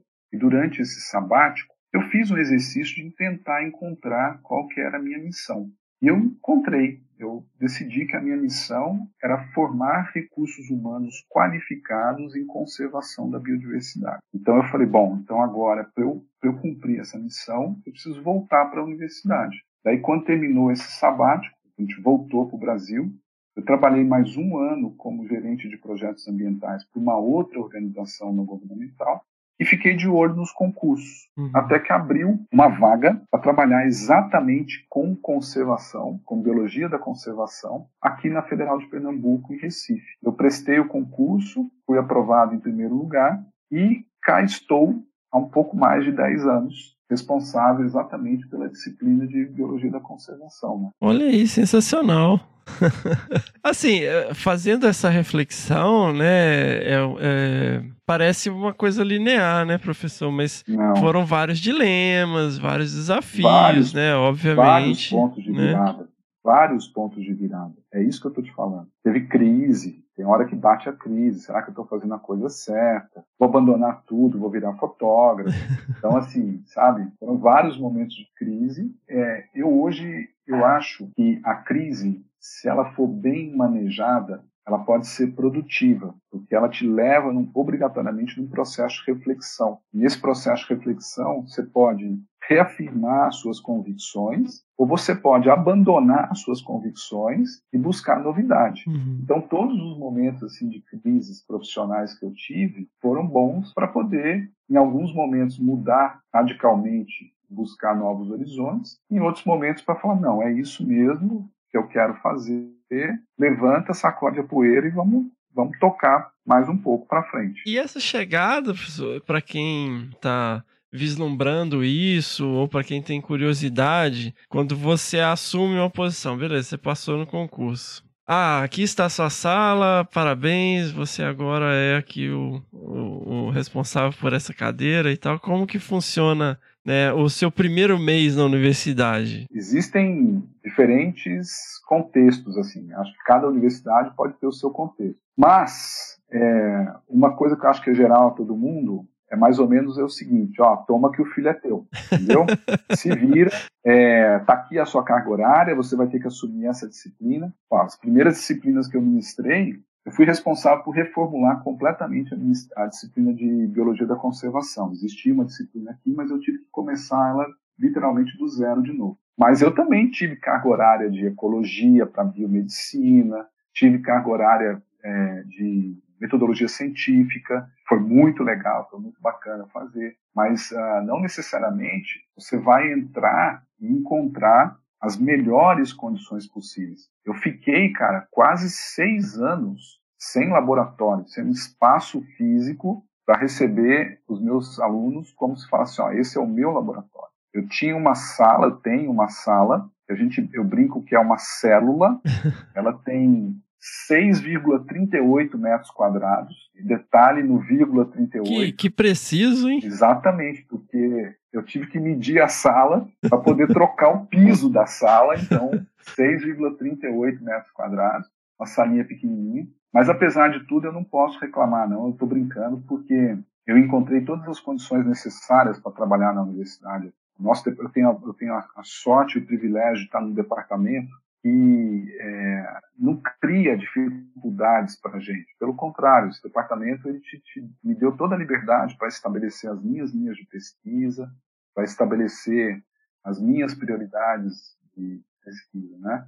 Então, assim, o, o, primeiro, a primeira coisa que você vai ter que fazer é dar aula. Para dar uhum. aula, você vai ter que cumprir carga horária, né? Aqui nós temos um, um, um estabelecido pela universidade, todos nós obrigatoriamente temos que dar no mínimo 120 horas de aula por semestre. Então são 120 horas de sala de aula que a gente tem que ter. E isso no meu departamento ele é fiscalizado, é cobrado. A gente tem sempre reuniões de divisão de carga horária para ter certeza que todos têm a carga horária. Então a primeira coisa que você vai fazer é dar aula. Uhum. Depois você vai ter que pensar em pesquisa, como é que você vai se estabelecer. Tem a busca por recurso financeiro, que ela é muito dura, mais ainda agora. Então, é, as pessoas perguntam: ah, mas aí, como é que você faz para você fazer a pesquisa? Pesquisa custa. Sim. Tem que, você tem que ter dinheiro. De onde vem esse dinheiro? Olha, a universidade não te dá? Ah, a universidade, a gente, tem um, a gente tem um kit. Quando a gente chega, a gente brinca que é o kit enxoval, que era uma impressora laser e um laptop. O resto Talvez a, a, universidade acreditava tanto em você que ela te dava uma impressora para você imprimir os seus projetos de pesquisa e buscar.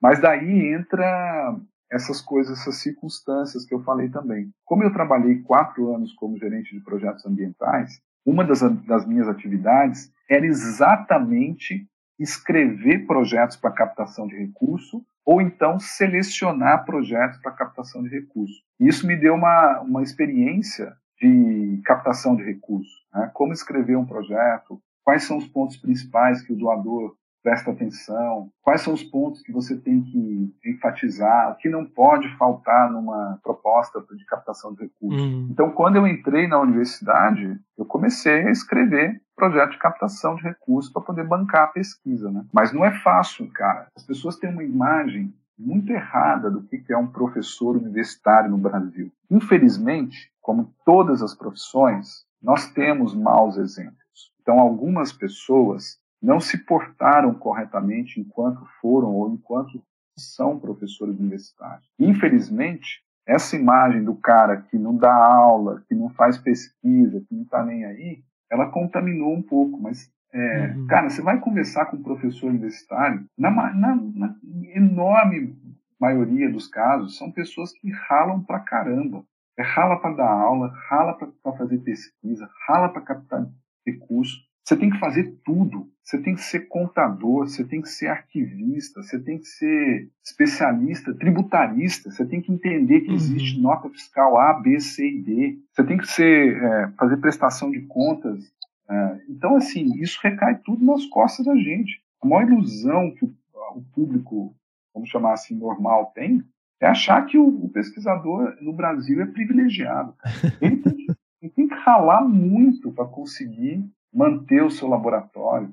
Quem está vinculado a um programa de pós-graduação, as métricas são insanas e estão ficando cada vez piores. Sim. Você está o tempo todo com a faca no pescoço da CAPES, o coordenador perguntando quantos papers foram publicados, qual que vai ser a relação é, discente-produto. Então é, é uma cobrança, assim, cara, muito, muito forte em cima do pesquisador. E esse ainda é chamado de parasita, de zebra gorda, de, de é, ideológico, você é chamado de tudo, tudo quanto é coisa nesse meio termo aí, entendeu? O auge é, é ficar andando pelado, fumando maconha. É, exatamente. Plantando maconha. É, exatamente, cara.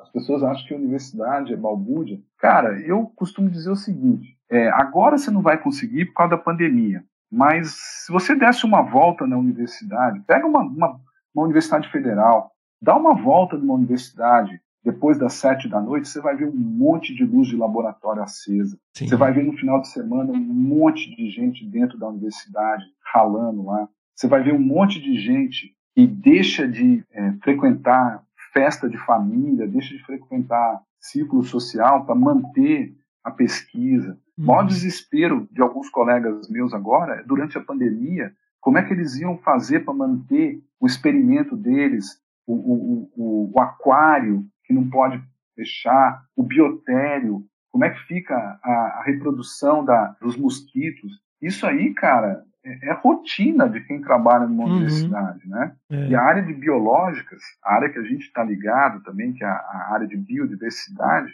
ela é extremamente cobrada pela CAPES e pelo, pelo CNPq. Assim, né? As métricas são, são até, ao meu ver, estão sendo rigorosas demais, estão sendo muito quantitativas e menos é, qualitativas. Né?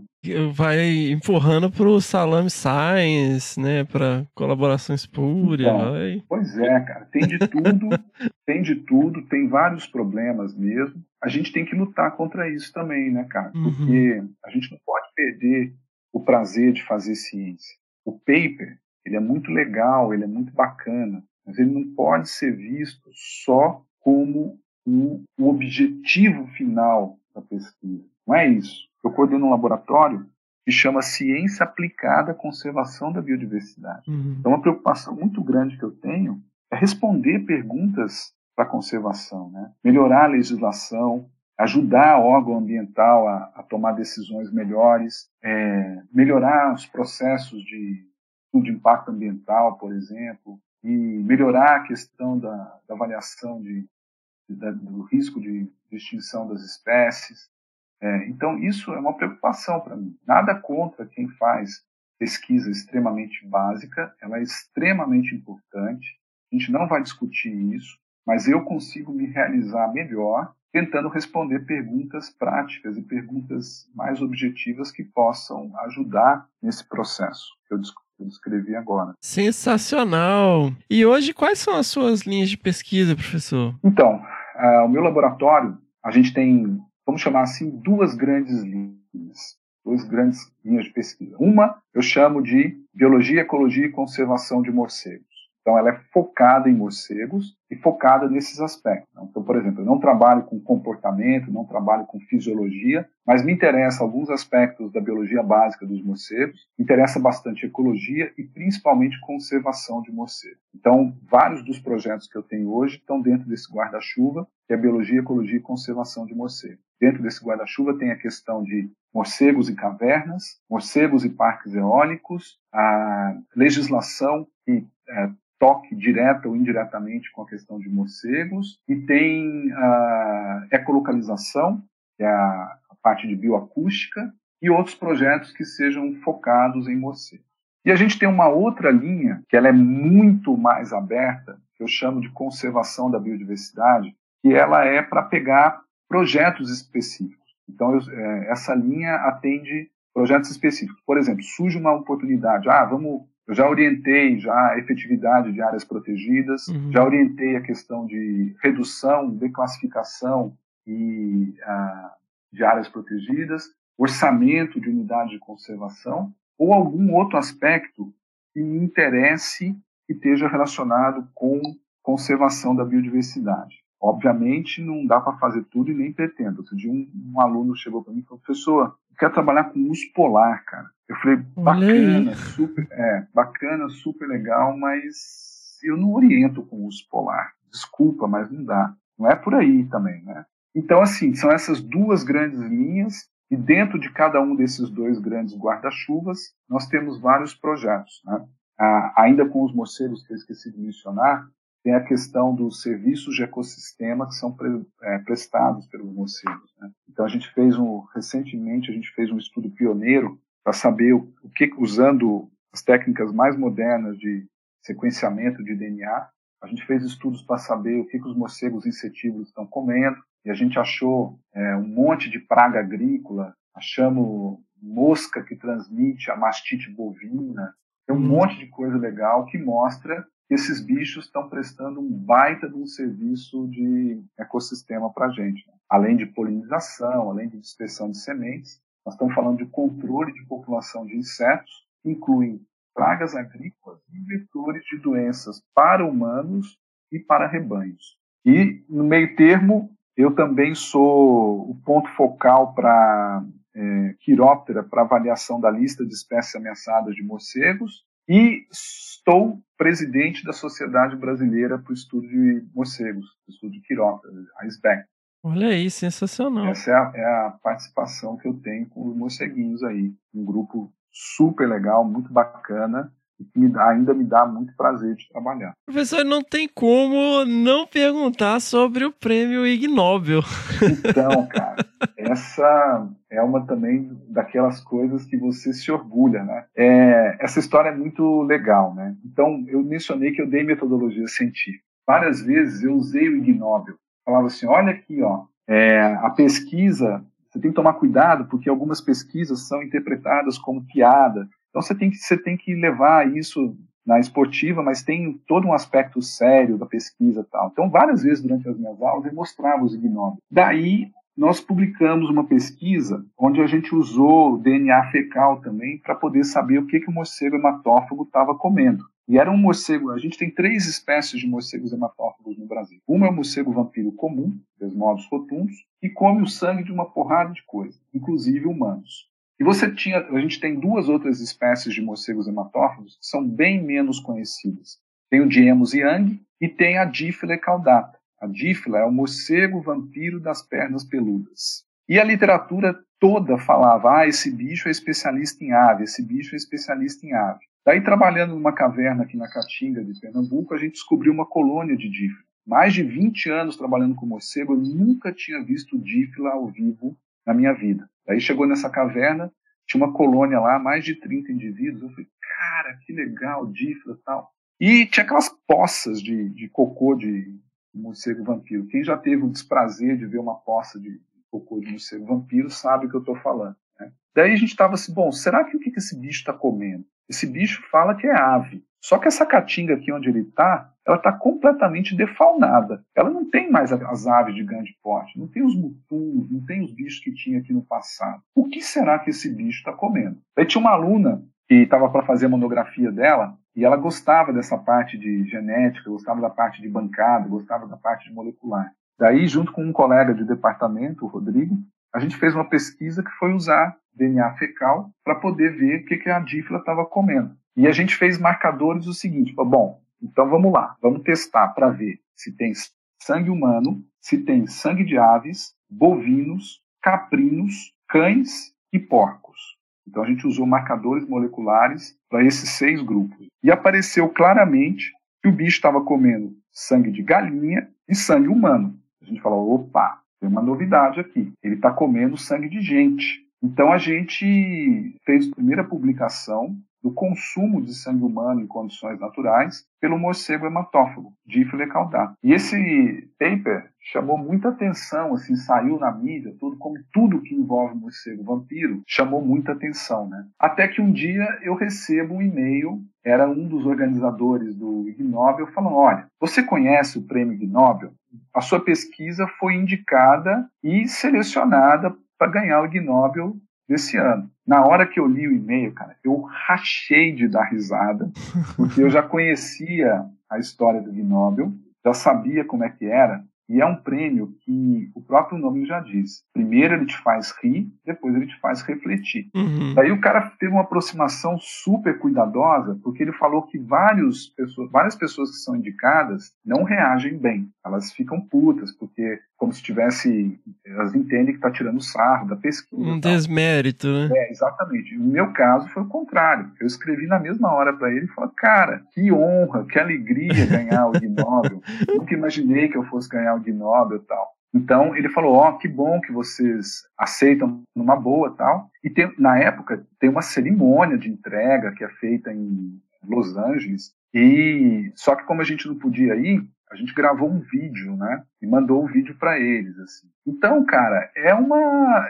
é uma premiação e eu tenho orgulho dela, porque teve uma cobertura de mídia do, do artigo foi muito grande, saiu em muitos veículos e o Ig Nobel ele também chama essa reflexão, né? Que provavelmente não teria sem Não. o prêmio, né? Essa Pois é. visibilidade e tal. A, a grande mensagem desse artigo nosso é o seguinte: esse morcego está comendo sangue humano porque não tem mais presa natural. A caatinga foi defaunada. Então, o bicho, para sobreviver, ele está adaptando a dieta dele, é o que tem, que é galinha e gente. Então a mensagem é essa: olha só, nós detonamos tanto a caatinga, mas tanto que um bicho que antes só comia o sangue de pássaros, de aves de grande porte, está tão lascado agora ele está tendo que tomar sangue de galinha e de gente. Então, a Uhum. mensagem era essa do artigo, né? Mas eu não entendi, eu confesso que eu não li o artigo, mas eu li Uhum. recentemente o, o livro do David Quammen, o Spillover, que fala da questão Uhum. de zoonoses e tal. E nesse exato momento, né, eu tô terminando de ler um livro sobre raiva, ra rabid, eu não sei como pronuncia. Aham. É, eu sempre tive uma curiosidade enorme sobre a raiva e tal. Eu acho uma coisa. A, a- a adaptação evolutiva para transmissão, a mo- modificação do comportamento do infectado e tal. Eu acho super curioso. E tem um capítulo do livro que é sobre vampiro, tem um capítulo sobre lobisomem. tem um- É. E como que a raiva transformou até a nossa cultura, né? Não, total. E aí, quando eu, eu né, eu, eu, eu lembro quando você gravou o episódio 40 do Que Bicho é Esse com a gente, né? Eu dei uma olhada e tal. E agora, lendo esse livro, eu tô muito impressionado. É uma das coisas mais curiosas e estarrecedoras que eu já li. Conta toda a epopeia do Pasteur para desenvolver a vacina e tal. E quando eu li o título do artigo de novo, eu falei, gente, é, eu não, eu não tô entendendo aonde que tá a graça do... Porque o Dudu faz rir e depois faz pensar, porque Então, cara, é seríssimo.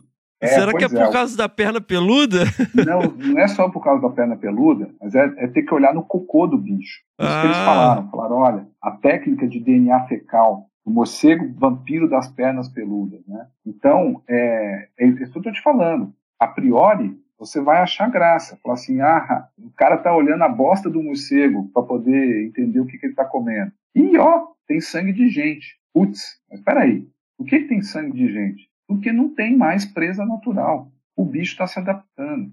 Você falou que você acha interessante a questão da adaptação da raiva e tal. Morcego hematófago é um dos bichos mais interessantes que existem, cara. O nível de adaptação que esse animal teve que passar para se alimentar de sangue Uhum. é incrível. É, vai da dentição até sistema digestivo, excretório. Cara, tem muita coisa legal. Sangue é tóxico, cara. Se você aí em casa quiser virar morcego, quiser virar vampiro, você vai morrer. Porque se você passar por uma dieta só de sangue, você vai detonar seu fígado, vai detonar seu rim, vai detonar um monte de coisa no seu corpo, até que provavelmente você vai entrar em problema de falência. Mas o bicho não, cara. O bicho tá ali e ele só se alimenta de sangue. Tem uma coisa no experimento que eles fizeram fazer no passado, você pegar um morcego hematófago adulto, colocar ele dentro de uma gaiola com um pires de leite, ele morre de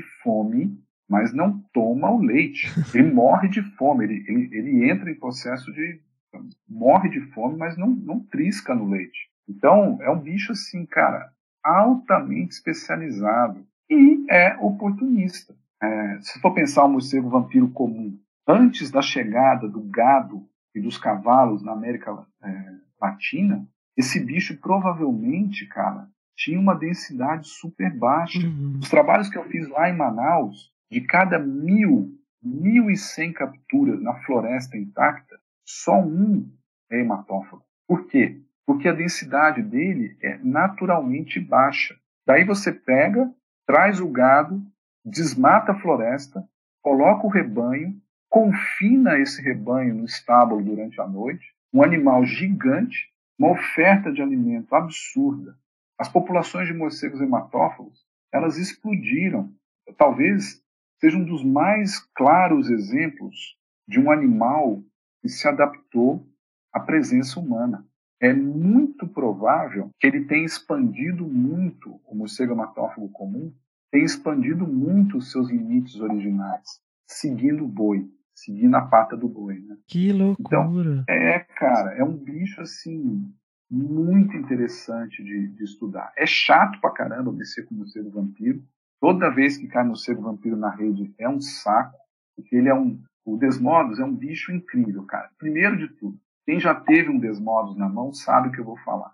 É talvez o pelo mais bonito de todos os morcegos. Ele tem um pelo absolutamente sedoso, brilhante, um pelo assim fantástico. Você olha e você fala assim, mas que diacho esse bicho faz para ter um pelo tão bonito assim? Só que o bicho é mega traiçoeiro. Ele gira numa velocidade, ele sai correndo e ele vai te tentar te morder para você soltar ele. Né? Mas é um bicho assim incrível para você estudar sob o ponto de vista de evolução, sob o ponto de vista de adaptação, sob o ponto de vista de tudo. Assim, é, bom, tem daria um episódio só sobre o morcego vampiro, porque tem tanta coisa legal da parte social. É o morcego tem a maior coesão social entre todas as espécies. Já foi documentado o caso de o morcego volta para o abrigo, se ele encontrar um outro morcego naquele abrigo, mesmo que não seja parente consanguíneo, que não tenha se alimentado, existem casos relatados onde o morcego que se alimentou regurgita o sangue para um, um, outro morcego que não é parente consanguíneo. Que loucura! Tem, cara, tem muita coisa, assim, muita, muita coisa sobre o morcego é, vampiro, né? E, e, é um bicho assim, cara, que é, 12 entre 10 pessoas quer ver morto, né? É, e, e, e, mata todos os morcegos que vê na frente por causa dele. É um desastre. É um desastre. O controle de morcegos por causa do, do dos morcegos hematófagos, ele é um, no Brasil ele, é, ele é, deixa muito a desejar, tem várias, vários problemas sérios, é, ocasiona mortandade em massa de outras espécies. Então é, é, é um dos grandes problemas que a gente tem para a conservação de morcegos no Brasil, é o controle antirrábico mal feito. Sensacional!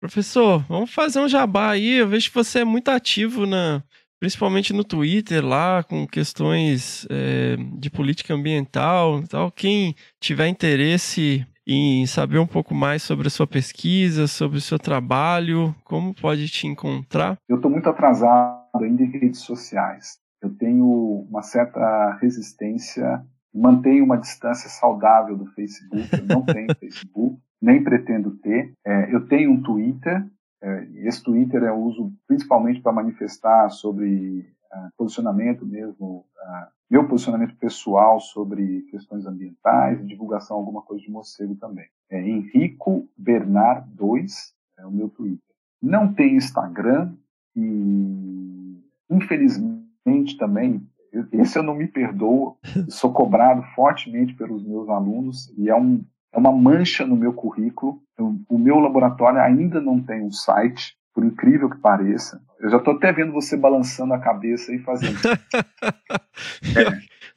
é, é, bem, é bem isso mesmo. Eu não me perdoo. A gente já ensaiou várias vezes, mas eu não cheguei num desenho bacana, numa, numa logo legal, bacana. Mas isso aí é, é para 2021 não passa.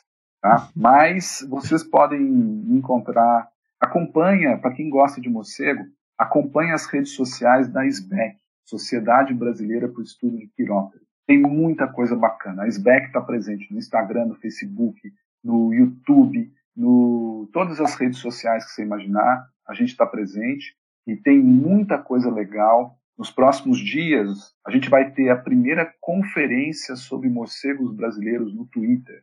Vão ser três dias. Vocês vão ver vários twitters vários tweets sobre os morcegos brasileiros, uma coisa super legal, super bacana.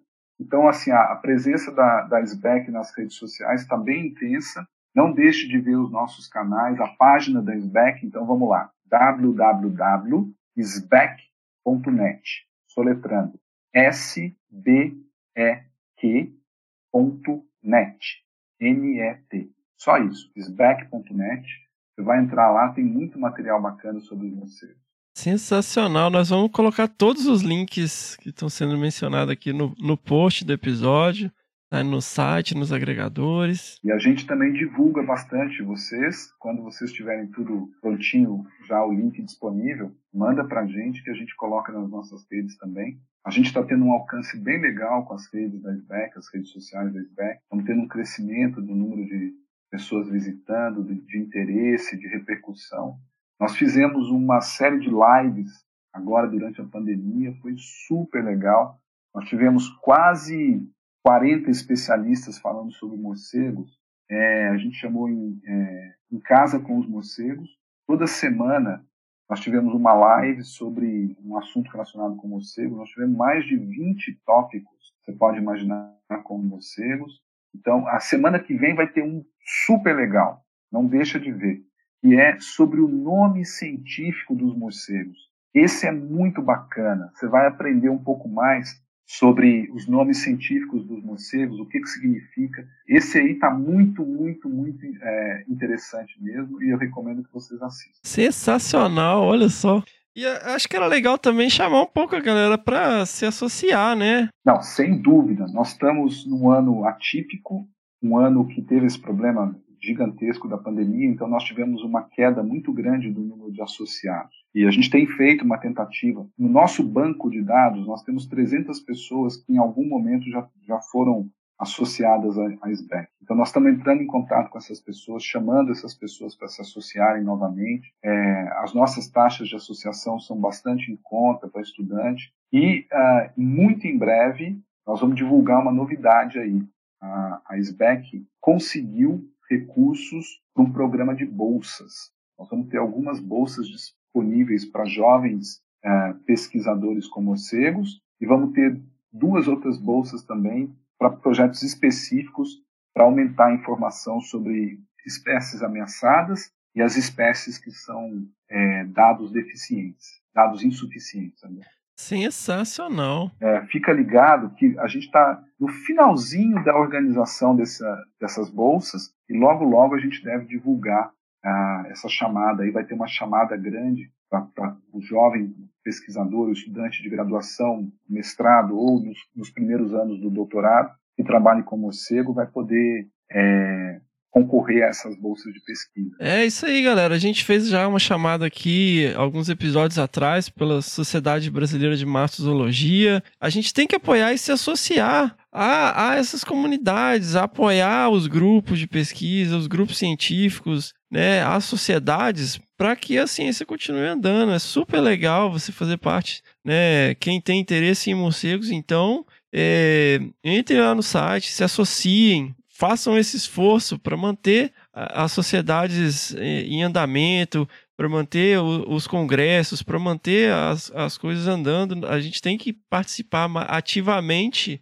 né? E principalmente à distância, a gente é, contribuir para que essas sociedades continuem. É, a, uma sociedade, cara, ela tem uma importância muito grande. E quando eu me candidatei à, à presidência para esse mandato, é, juntamente com toda a diretoria que compõe a nossa chapa, um dos nossos objetivos principais era exatamente aumentar a visibilidade institucional da SBEC. Então, existem várias questões legais que permeiam os morcegos, licenciamento ambiental, existem várias questões de saúde pública que envolvem morcegos, e que a gente achava que a, que a SBEC tem, tinha que estar envolvida. Então, a gente vem fazendo um, um intenso processo de aumentar a visibilidade institucional, de pedir é, assento em órgãos que tratam com morcegos direto ou indiretamente. A gente tem todo um trabalho para poder é, aproximar dos órgãos ambientais que tratam com morcegos e falar, olha, a SBEC está aqui, a SBEC reúne a melhor expertise de morcegos no Brasil, não deixa de considerar, de conversar com a gente se tiver alguma questão sobre morcegos aí. Acho que esse é o principal pa papel também de uma sociedade, né? Então tem muita coisa para fazer ainda, mas a gente teve umas vitórias recentes, assim, umas conquistas recentes muito legais, muito importantes. E o associado ele ele se beneficia direta e indiretamente disso também. Sensacional. Professor, muito obrigado por se disponibilizar, né, por doar o seu tempo, por que não, para falar com a gente, para dividir um pouco das suas histórias, da sua jornada, né? Para quem tiver mais curiosidade especificamente sobre o grupo, lá no episódio 40 do Que Bicho é Esse, tem uma entrevista com o professor Henrique Bernard para é, com a Miriam, que foi sensacional, assim, foi um, re, realmente um dos episódios mais legais do Que Bicho é Esse, falando sobre os morcegos. Foi muito Muita jóia. coisa legal sobre história natural. E vamos que vamos, professor, muitíssimo obrigado. Oh, Fernando, o prazer é todo meu. E eu fico muito feliz e honrado, assim mesmo, eu falei no começo da nossa conversa, quando você olha as pessoas que, que, e os assuntos que são abordados por vocês, vocês, quando entraram em contato, falaram que queria fazer uma entrevista comigo, eu me senti muito honrado mesmo. E fala, poxa, com o maior prazer que eu falo, com o maior prazer que eu atendo. E recomendo também. Eu já recomendei o Desabrace para várias pessoas e continuo recomendando. E longa vida ao Desabrace. Uhum. muito mais, muitas outras entrevistas. Tem tanta gente bacana para falar sobre isso no Brasil. Tanta gente legal. Sim. Então, e tem tanto assunto legal também. Então, força aí, vamos juntos. Sensacional.